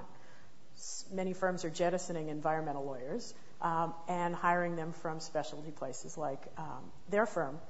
And what and they have a different model. Their partnered salaries, their partner draws are lower than at firms like this, but they have a firm that is steady at a growth rate and a satisfaction level and with a great deal of flexibility. That is a model that is almost invisible to law students. Um, when I, know that the next session is with the students here who've uh, created Building a Better Legal Profession, and I think um, when there's that kind of energy for what people are doing during summers during law school, for creating an organization like that here at Stanford, for asking the kinds of questions they are, it it just doesn't seem fair to blame the juniors, even when they have a great deal of market power. They're looking at others. They're looking at what's weighed and measured by um, the people who are held up to them as leaders in the profession. Um, so a lot of it lies in who we portray as the leaders and for what. If we portray them as leaders for things that are the signals we want to send to the next generation, we may get different behaviors. If we show them, as I suggested, building a better legal profession do, not just the question, as among firms paying top dollar, this is Gordon's son, um, as among firms paying top dollar, who has figured out how to do more public interest and have a more diverse um, set of professionals, you're looking at the head of a pin. You are looking at a very small slice of our legal profession. And if we, if you ask the question differently and lead with satisfaction or balance or a combination of service and professional reward and intellectual interest and a list, then you might get different answers, or at least you'd find a way to rearray things so that you'd mix in. For some people, the answer is Axiom, and for some, it's Beveridge and Diamond, and for some, it's Fenwick and West, and some people are um, going to make choices that are now not respected choices within the law school. State and local government um, is a place that, for many people, has uh, some of that mix. It's been forgotten recently for some reasons that um, I can understand, but um, they shouldn't be off the plate permanently as we think about where there are opportunities for lawyer service, reward, training, um, and contribution.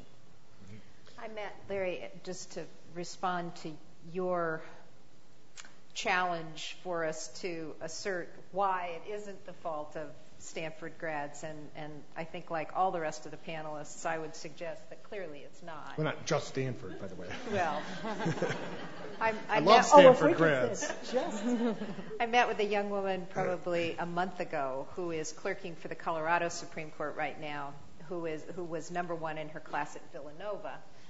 Asked her what she was intending to do next, and she was talking about the fact that her heart is in advocacy for children, and that what she really wanted to do was to land in guardian ad litem work or something that would allow her to really help kids.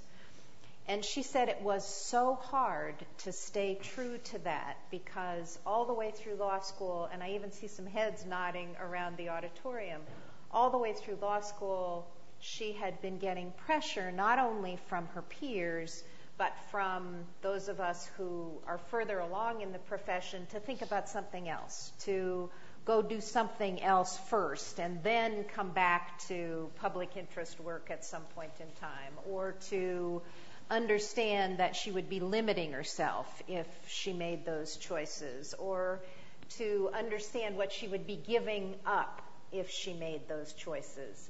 I think we need to re-examine the messages that we're giving. You know, for the best and the brightest to want to do that, we should be applauding it because there is such a huge need rather than sort of trying to alley her over into something that feels a little bit more prestigious or more financially rewarding. So I think it's us. I think that we have to re-examine, as you say, Larry, how we define prestige. And here's one interesting, I mean, interesting observation, because at the end of the day, I also think it's sort of a failure of leadership from across the top of the profession, but, but there's a peculiar aspect to it, which is the following. Um, so, you know, Axiom is a kind of alternative. Actually, Kate mentions the sort of building of the um, in-house into a full firm as, an alternative. Stanford, for instance, in its in its now I mean the university as an operation has gone the opposite side on its in-house operation and actually did something really interesting, which one would think would be great for firms, which is we actually outsource a huge amount and keep a very small operation, but outsource by having young associates with firms come and essentially spend full time with this one client, which then takes up the training issue. They get great training and experience and, then and then go back to the firm after a few years and can serve as a full. So what's interesting to me is, but all these alternatives are so marginal right? And, so the weird thing is, here's this economic competition that's driven, and yet nobody's experimenting. Or, you know, none of the big firms have broken from the traditional model. None of the midterm, mid-sized firms also, except when forced by clients, will do it as little as they have to to satisfy a certain set of clients. So why isn't there, like in any normal market, a kind of flowering of alternatives as people would try them out and to see whether you could then appeal to a different set of students, offer a different work-life balance. There's, you know, as we, we didn't talk about the issue of, say, gender and attrition. A lot of women leaving. Why? There, there are a million different ways to harness that talent, one would think, and, and yet nobody will do it. And so that's where you're wrong, Larry. I think everybody's trying to do it. Yeah. Uh, trying, but trying pretty much still within sticking well, with the traditional no, billable hours model. Uh, no, not necessarily. We, we do a lot of our work that's not on the billable hours model. We do a lot of uh, secondment and placement of, of, of lawyers in, at clients to try to get them that kind of experience. Uh, we do a, lot of uh, one of the things that we're trying to offer students more and more is the ability to uh, spend part of their associate time in different countries uh, to go around the world. That's something they find very attractive, both as a lifestyle issue and just as an experience issue.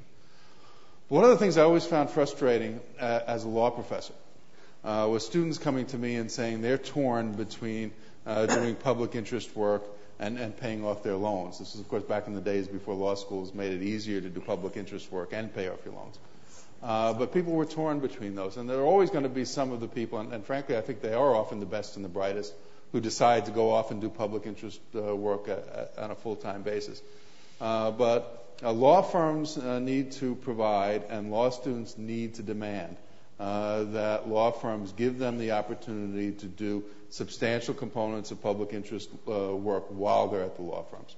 We we're one of the first law firms to, to hire a we, we hired a full-time, uh, someone who was a full-time law professor who, ran a clinical program uh, primarily in the in the criminal area, but uh, substantial amounts of civil uh, work as well uh, to become our coordinator of pro bono legal services around the world, and we do a lot of that. We worked uh, before he had the good sense to come to Stanford. We worked with with Larry Marshall.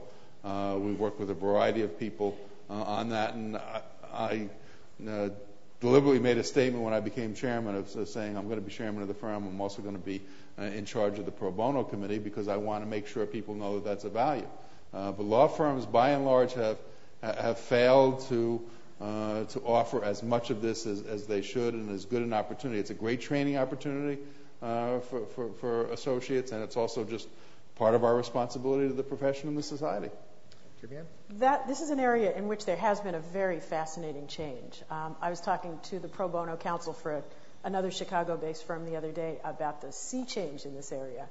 And um, this is a case where the American lawyer factor plays in again. In the land of you get what you measure, when American Lawyer um, decided, with the encouragement of a number of advocates for this perspective, that the American Lawyer A list would include pro bono work, narrowly defined and tightly watched, although there's fudging and reporting. Um, Extreme um, fudging. Whenever these things happen. Uh, the balance really shifted. And literally, I just yesterday said, I wonder how many of these firms I can allow to meet with me to beg us to give them substantial amounts of work. Uh, because the kind of work we do is extremely attractive to firms who want to do high quality impact work and balance that with whatever quotient of direct services they want to do. Um, and it's not just local. International firms, national firms, and California firms are asking me to help fill the time of their summer people. Quote, we have 150 um, law students around the country. Anything you can give them, including projects that will take them all summer would be extremely attractive.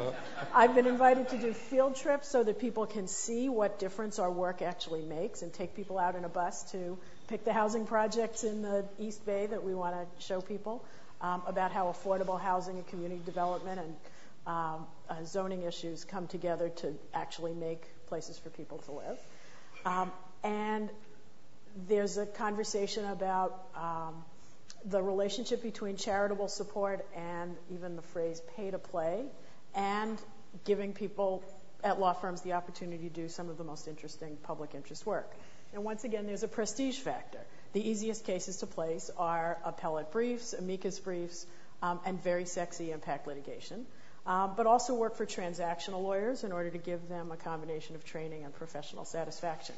So I, guess uh, one thing this could stand for is just it's a great example that if you put the right things up front, measure them, have leadership about them, then you staff them. We went from pro bono coordinators to pro bono counsel who are partners within the firms or partners recruited from other firms to handle these responsibilities or faculty recruited to run these functions within law firms. Um, you get a different dynamic. Um, literally, I have to think now about the scale of what we do and what we do in house versus what we ship out house mm-hmm. because three years ago we were doing very little, except for one mega case in California, we were doing very little with pro bono firms. And I now have um, nine of nine prestige law firm names, but the line behind them is even longer, currently working with us on matters from um, DC based tax counsel and tax legislative lobbying to antitrust. Um, I'm told that I found the only antitrust pro bono case in a decade um, that Shearman and Sterling agreed to do. Um, the list goes on and on. But it does speak to both law students talking about it, partners knowing what it means to them as they say, what, what are my professional satisfactions? And American lawyers saying, we're going to put it on the list. So what else should be on the list? You know, Larry, it, you asked the question, why, why aren't the law firms doing more to, to, to change this model given these issues? And I, from the client's or shouldn't there be more of a diversity of models? Well, from, from the client's perspective, I think one of the reasons that doesn't change is because the economics drive things to the point they are. It's still highly profitable to run a large law firm this way. That's what the profit per partner are showing. When uh, Becca has the example, 78% uh, moving around, people leaving after first and second year. I mean, Gordy and, and Jim aren't hiring people at 160,000 a year because they think they're developing the next generation of equity partners. What percentage of the people who come in as a first year are still going to be there after three years, five years, seven years, let alone get, get asked to be partner? From the client's perspective, there's still a lot of reason to want the imprimatur. There's a lot of stickiness there that's tied to brand identification, that's tied to relationships. There are some firms that have gotten very adept at building relationships between the senior partners and the CEOs of the company, so the general counsel are disempowered and couldn't fire the law firm if they wanted to. That, that happens. Uh, there are, uh, uh, in addition, there, there are times when uh, the branding is very, very important. If I'm opining on something in, in, that's important internally, uh, there's value in me in being able to say that Mayer Brown said this, or Fenwick and West said this, or Gordy said this, as opposed to saying that you know the temporary person that I have from Axiom said it. So for that reason, there's not not that not that the work is necessarily differentiable. I'm making a point about branding, not mm-hmm. about quality, but that branding ends up attracting a franchise value that people will pay for, even though there's not a substantive value for it, and and that perpetuates uh, the model and facilitates continuing to hire people in that model because it works from a profitability standpoint. And I think that's one reason that you don't see more in the way of experimentation. Right. Let me. Okay. I just want to. A, a quick footnote. You notice that um, you introduced me as having worked at Weil Gotshal and Manges, and Kate as having worked at Cravath. So we can't deny that there's value in that brand recognition um, all the way around, uh, right. Just as Mark yeah. said. Right. So we've got some time for questions or comments or reactions from the audience. So. I went to study or nothing about the offer right now code pretty much whatever in the last uh, hour and a half, or one of didn't seem to be answered directly was that um why is it that the firms can't fill out their junior associates at effectively a market rate, say $100 an hour rather than double or triple that. Even at 100 an hour, if they're doing 2,000 hours, that's 200,000, which is 125% of the salary. Now I know the overhead's probably more than that 25%, but you're at least getting close to break even. And it seems that in most businesses, you know, when you deliver services to clients or to customers that are appropriately priced, over the long term, those businesses are more successful and more profitable. So even it, would give more trading to associates. Clients would feel better about it. And even though in the short term profits per partner would, would be reduced, in most businesses, over the long term, the customers or clients gravitate toward those businesses that are giving price appropriate services. And if a big law firm, it seems to me, went out and made a big public announcement that they are going to bill their junior associates at an appropriate rate, that law firm would gain both respect and business from many clients. Uh, we do. I mean, the short answer, is we haven't raised uh, first-year associate rates in three years. Uh, so we didn't, in response to our clients, admonitions not to raise the rates, we didn't do it, and we made it clear to the clients. But you're still there's still a um, challenge because you're spending a lot of money to train people, paying them a lot of money if they're only going to stay two or three years. I mean, the real frustration is that they don't stay seven or eight years or nine years or hopefully 30 years, uh, so that uh, there's still a big economic disconnect. Uh, and you're still paying a salary that's just you know, exacerbates the problem. But we certainly do that. I mean, there's no lack of experimentation. We've done all the obvious things, but you know, we still haven't solved the whole you know, set of cross-currents. They're driven by client demands, generational changes. You know, one of the topics we really only alluded to here, but the one that worries me the most as a manager is retention of women. Uh, and uh, you know, that's one that's, uh, you know, I think, the big issue. I agree with that.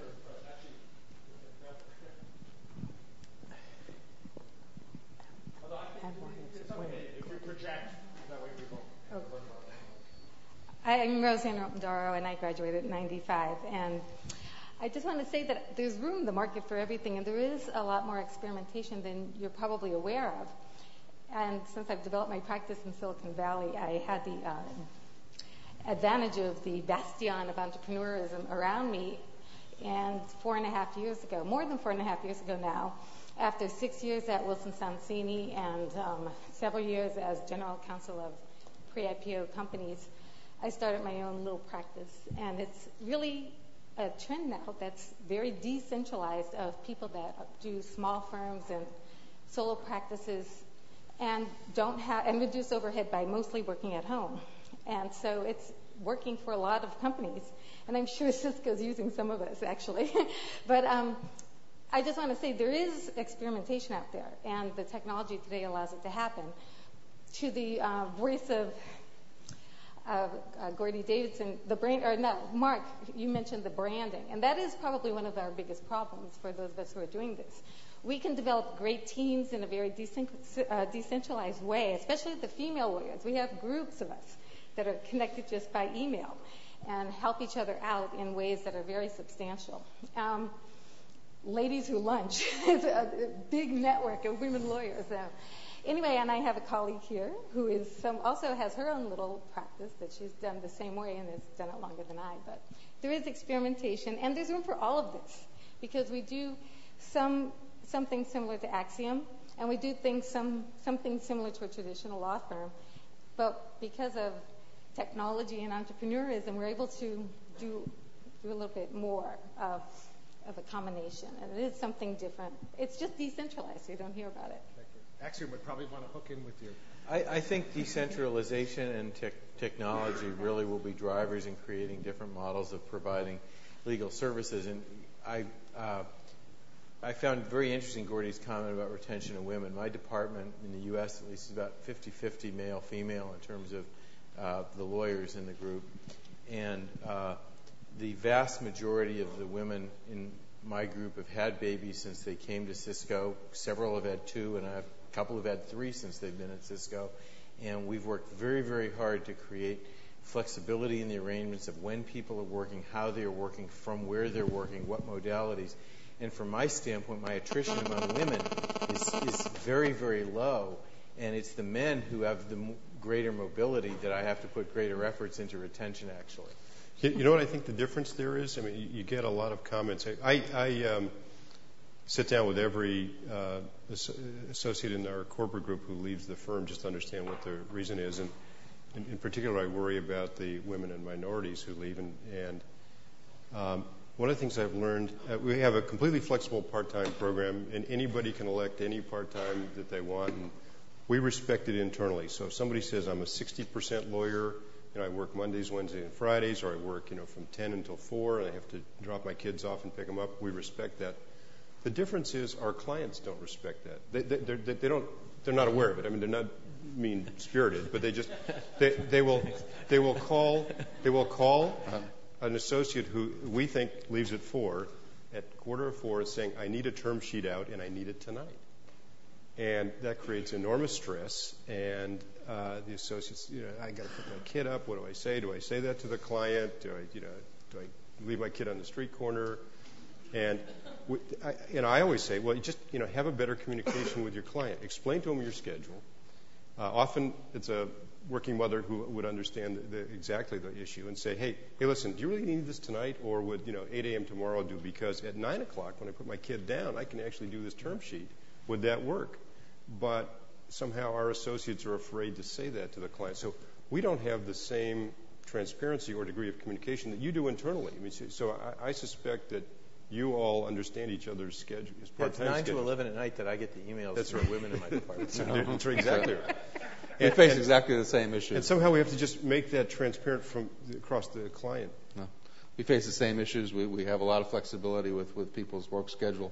Uh, there's a, a meeting in a, in a couple of weeks, or next week sometime in, uh, in Arizona where uh, general counsels of, of major clients are calling, inviting, uh, so to speak, uh, law firm chairmen to come in and talk about diversity issues. And uh, clearly, one of the things that we have to realize is that diversity is something uh, we have to partner uh, with clients on, and they have to understand uh, that if they want us to have uh, diverse teams, they, they've got to support our use of those teams, and, and, and particularly for, uh, for for women, but for a growing number of men as well.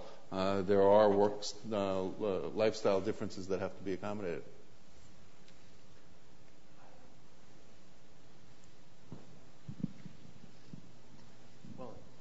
I'm Mike Martin. I'm a 2006 law school grad.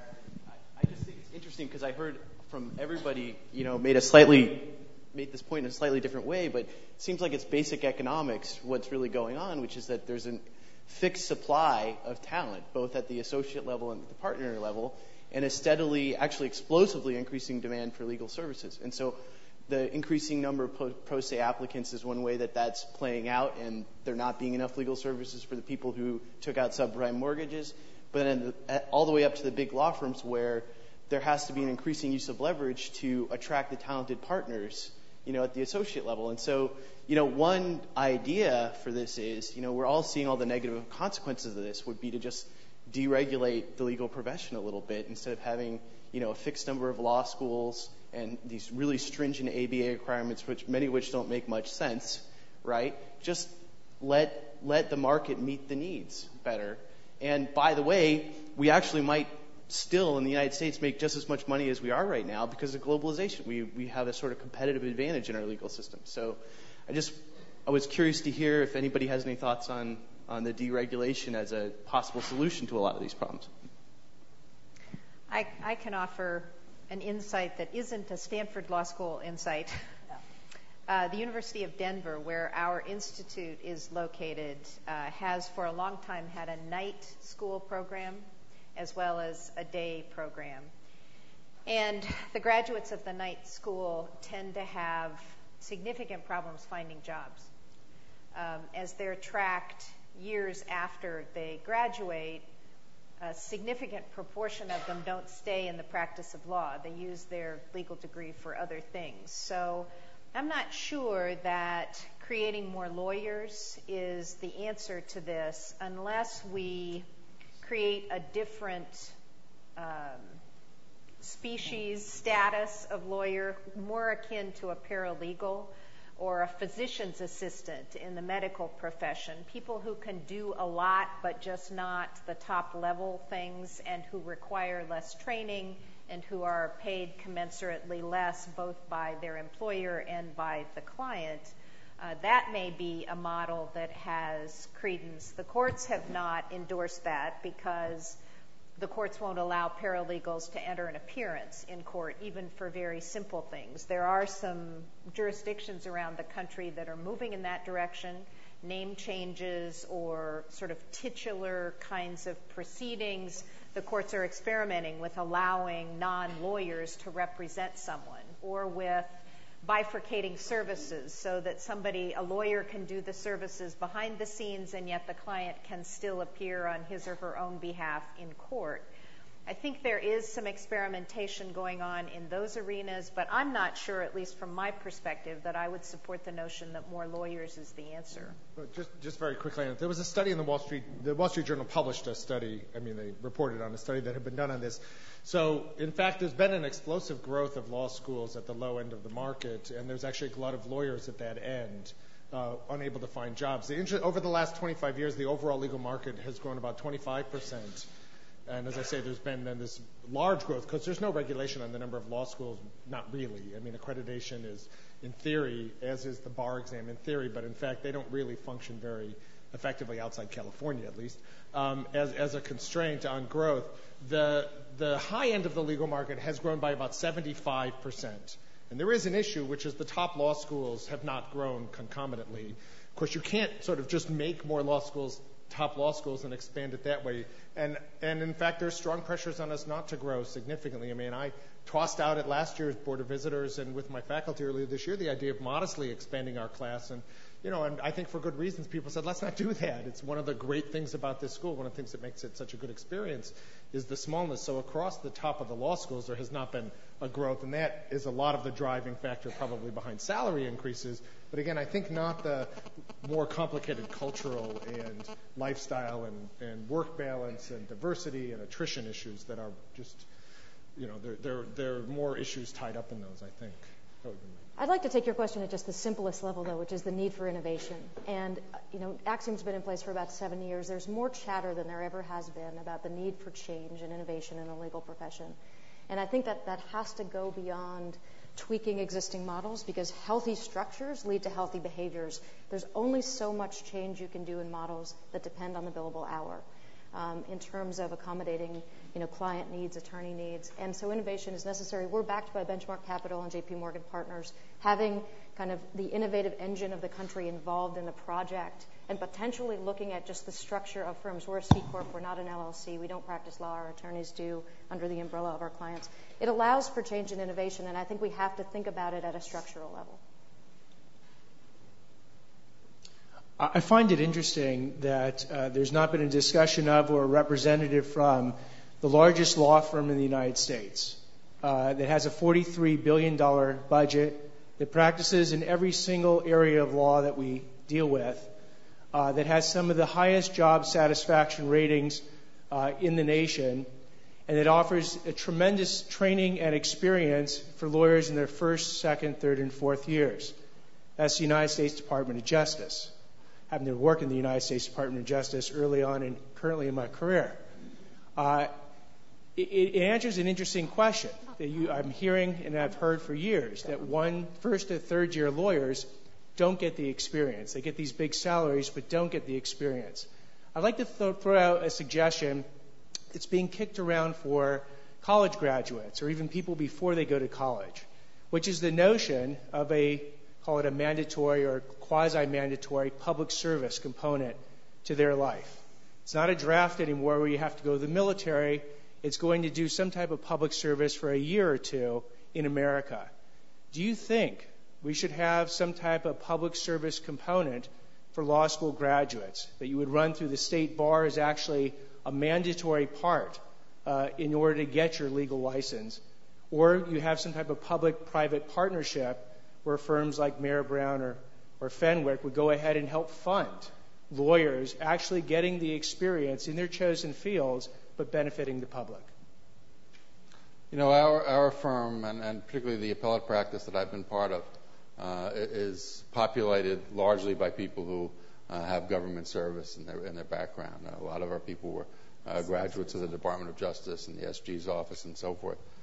Um, I, I, I certainly applaud people who do that. I'm not sure there's a need to, to make something like that mandatory. I, I think that uh, from what I've seen, the, the, best government jobs, including the Department of Justice jobs, uh, like uh, the best public interest jobs, tend to have a fairly long line of people uh, interested in doing them. Um, uh, I think maybe we don't do as good a job as some uh, professions might do about making it clear uh, how much we value people with that experience. We have more uh, assistant U.S. attorneys at Mayer Brown than any other firm in the country, uh, and they clearly have extraordinarily successful career paths. and, and perhaps we ought to be spending more time letting the world know that. Okay, okay. Although, Kristen, if you're going to hand the mic, you can We stand in the one place, then all the questions are going to come from the same dozen people, so you've got to move around a little. Go ahead, John. Can I just observe? I, um, like one of the panelists, um, I've been counting the time. It's almost two hours. I'm struck that there hasn't been a single reference to any other business model other than the practice of law in this discussion. That uh, I, would expect that a lot of the pressures that are really, I think the pressures all exist at the high end of the market. I mean, Jim and, Gordy and Mark all operate at the very high end of the market. If you looked at other other services, if that's the right term, or other providers to major um, institutions, major businesses. You looked at investment banking, you looked at other parts of the finance industry, you looked at any other service. Um, I, I think you've got um, historical, and I, I understand that the professional responsibility and other factors come in here, but I think you've got a historical model based on billing by the hour, on partners expecting to get more or less equal share, even though that has changed in recent years. You know, in hedge funds, partners don't get equal shares. In private equity funds, partners do, but there are only a handful of partners. If you look at, Goldman Sachs, partners don't make equal shares. And I, I think you've got a historical model that um, if you really want to think creatively about it, you ought to think about other businesses and how they what value they provide and how the pricing works off of that, and in turn, how that works in terms of, of staffing. And final mm-hmm. comment in our business, and I think in many businesses, we don't make money on the employees that we hire for the first few years. They serve a purpose, they get trained, they may rise to roles where they where they do generate profit, but they, you know, a model that says I'm going to get more and more people at the lower levels because I can make a certain margin on those people, I, I think is I think you're stuck in a in a, uh, model that's existed for a, long, long time. I agree with you, John. And uh, um, as, I mentioned to, a small group outside before, it's interesting to, real, to, look at the history of the uh, of hourly billing. That's not been the way the legal profession charged out historically. For many years, law firms did things that were equivalent to value billing. They basically sent a bill out saying for, for, for services rendered, and it was based upon what the value would be. Um, it was actually clients, and largely insurance clients, uh, that forced uh, law firms into the hourly rate system. And I think it's a system whose uh, whose time has has come and gone. Uh, and more and more of our clients are saying, uh, we want you to, first of all, participate in, in our need for predictability. Uh, we want law firms to have every incentive to uh, to be as efficient as possible. Uh, but we realize you have to uh, make uh, make your, your, your living as well and make your profits, and we want to have a, a, system that works better. And I think uh, different kinds of billing model, different kinds of, of economic models overall are, are, are going to be the things we see in the next few years. To, to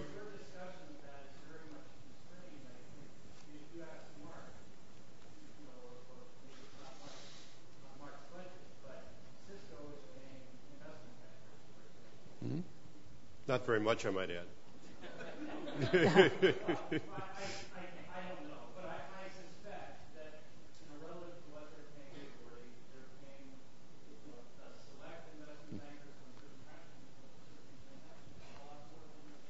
I don't think that's a good assumption. They're harder on the investment banks than they are on us. Uh, uh, Uh, we welcome, you know, we, we've had a very successful, for I think mutually successful fixed fee arrangement with Cisco for over five years. I try to convince other clients to do the same thing, and they don't. They're, they're afraid to. Someone's got a in, in part, I turned mine off. The, uh, uh, they're, they're, they're, they don't have the predictability of, of deal flow uh, that Cisco does. And also, there's a dynamic that Mark and I have discussed several times. It's hard for Mark to explain to his boss, who, by the way, is the vice president of operations, who believes in Moore's law and the costs go down every year, and somehow the legal costs per hour aren't going down. But it's, it's easier for a general counsel to say, hey, I got a 15% discount from my law firm than for Mark to say, hey, I get a fixed fee. And because you can't tell whether the fixed, you know, how it compares to. So it's just, I think part of it is um, clients and lawyers are a little bit lazy about working on other models. I mean, it's easier for us to keep track of hours. It's easier for us to compensate associates because hours, you know, is, an objective measure. Otherwise, we'd actually have to do performance evaluations and, you know, measure were they efficient and were they, you know, are they, you know, and, and by the way, they don't want to be compared uh, on, a, on a subjective basis. They want a predictable income too, so they want to know if they work another hour, how many more dollars they get. So it's all tied up in the, the struggle of measuring how effective the law firms are and measuring how effective the associates are. I'm glad you mentioned the folly of the percentage discount. It's uh, it's really quite bizarre. Yeah, I don't I don't understand the the attraction either, except from the standpoint that it's easy to measure, which is there may be some general counsel who like to be able to say, well, I, they would have charged me this, but I got a discount, and so I saved this much money, but don't think at all about how the work gets done. So I think we've got time for one last one last question, if anybody or comment, if anybody wants to see this. Yeah, down here. So I just wanted to get back to the issue of training. Thank you. Um, and this quandary that seems to, to be the case of what do you do when you're a fairly junior attorney? How do you get your experience? I am a grad of this law school, um, and I've been out in practice for less than five years. And I think we've seen solutions here. I, I think that the clients want the partners and the senior associates who are very experienced. And we've seen a market here for people, you know, the, the Axiom model. Those are people who are experienced. Um, I've heard a couple of solutions here to that problem of training. It seems to me that the places where the junior attorneys can get training are potentially on the smaller matters where there isn't enough money at issue for the more senior higher billers to take those matters on. And it's a question, I think, in the practice of law of getting your reps in. And so there's that. There are also the types of activities that run the company as opposed to the bet the company activities. And that's another place to get your reps in. Um, the two solutions I've heard so far for junior attorneys are going into government and also um, potentially doing uh, pro bono, and also the example of people going to firms and then being seconded to companies. That, I think, is a model that works for corporate and transactional, but not for litigation. What are the other possibilities? I would also say that the more fertile population to talk to is the people who are the junior level associates, not the law students. I think most of the junior level associates at firms in private practice are really interested in where do you get your experience and probably more willing to trade off on income to get the experience. Pro bono is one. Uh, you, you know, we have we give full billable hour credit, unlimited for pro bono. So you know, we use that as training. Frankly, uh, because Mark is indifferent to the hourly rate we charge, we put a lot of our first and second years on the fixed fee stuff because you know we, just absorb it, but we give them training. We don't have an edict, from Mark that we can't use them as we do with other clients.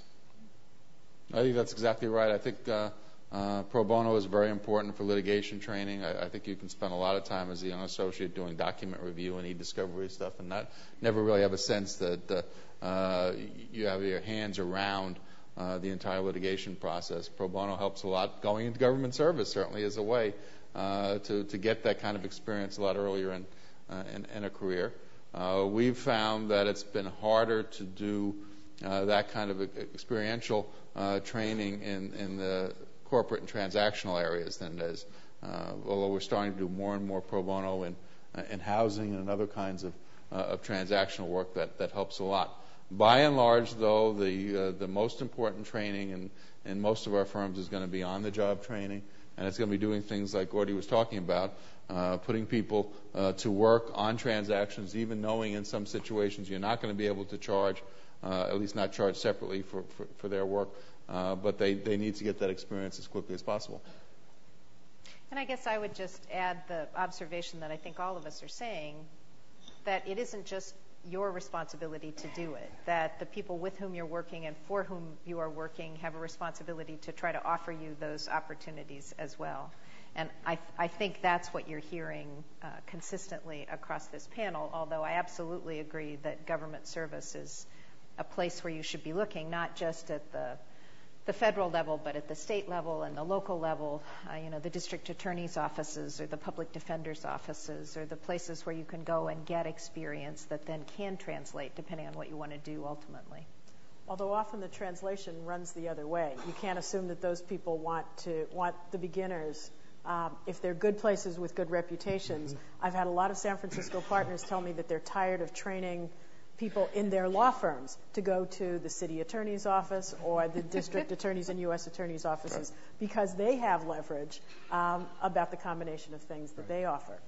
Just to, to go back to the question about uh, broad public service, um, I think there's a lot in that that's positive about national public service, not just uh, lawyer public service. And there is, as Rebecca said, a huge justice gap.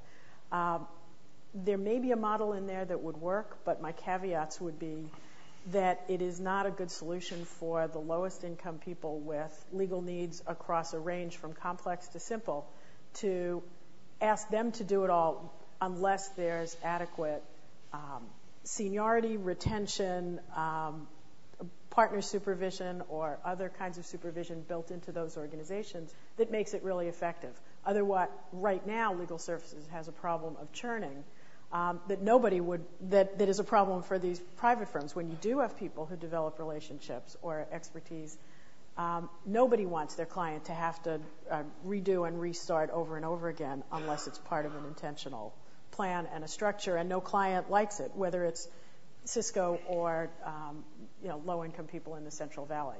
So you'd have to build in structures that made sure that it was um, quality legal services for them as well. So um, with that, first I'd like to thank the audience for coming and sitting patiently, and especially please thank let's thank the uh, members of the panel who were just great. Thank you all for coming. Thank you.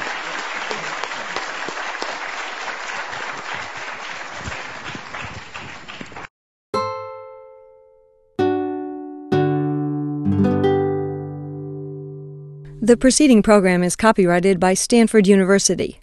Please visit us at stanford.edu.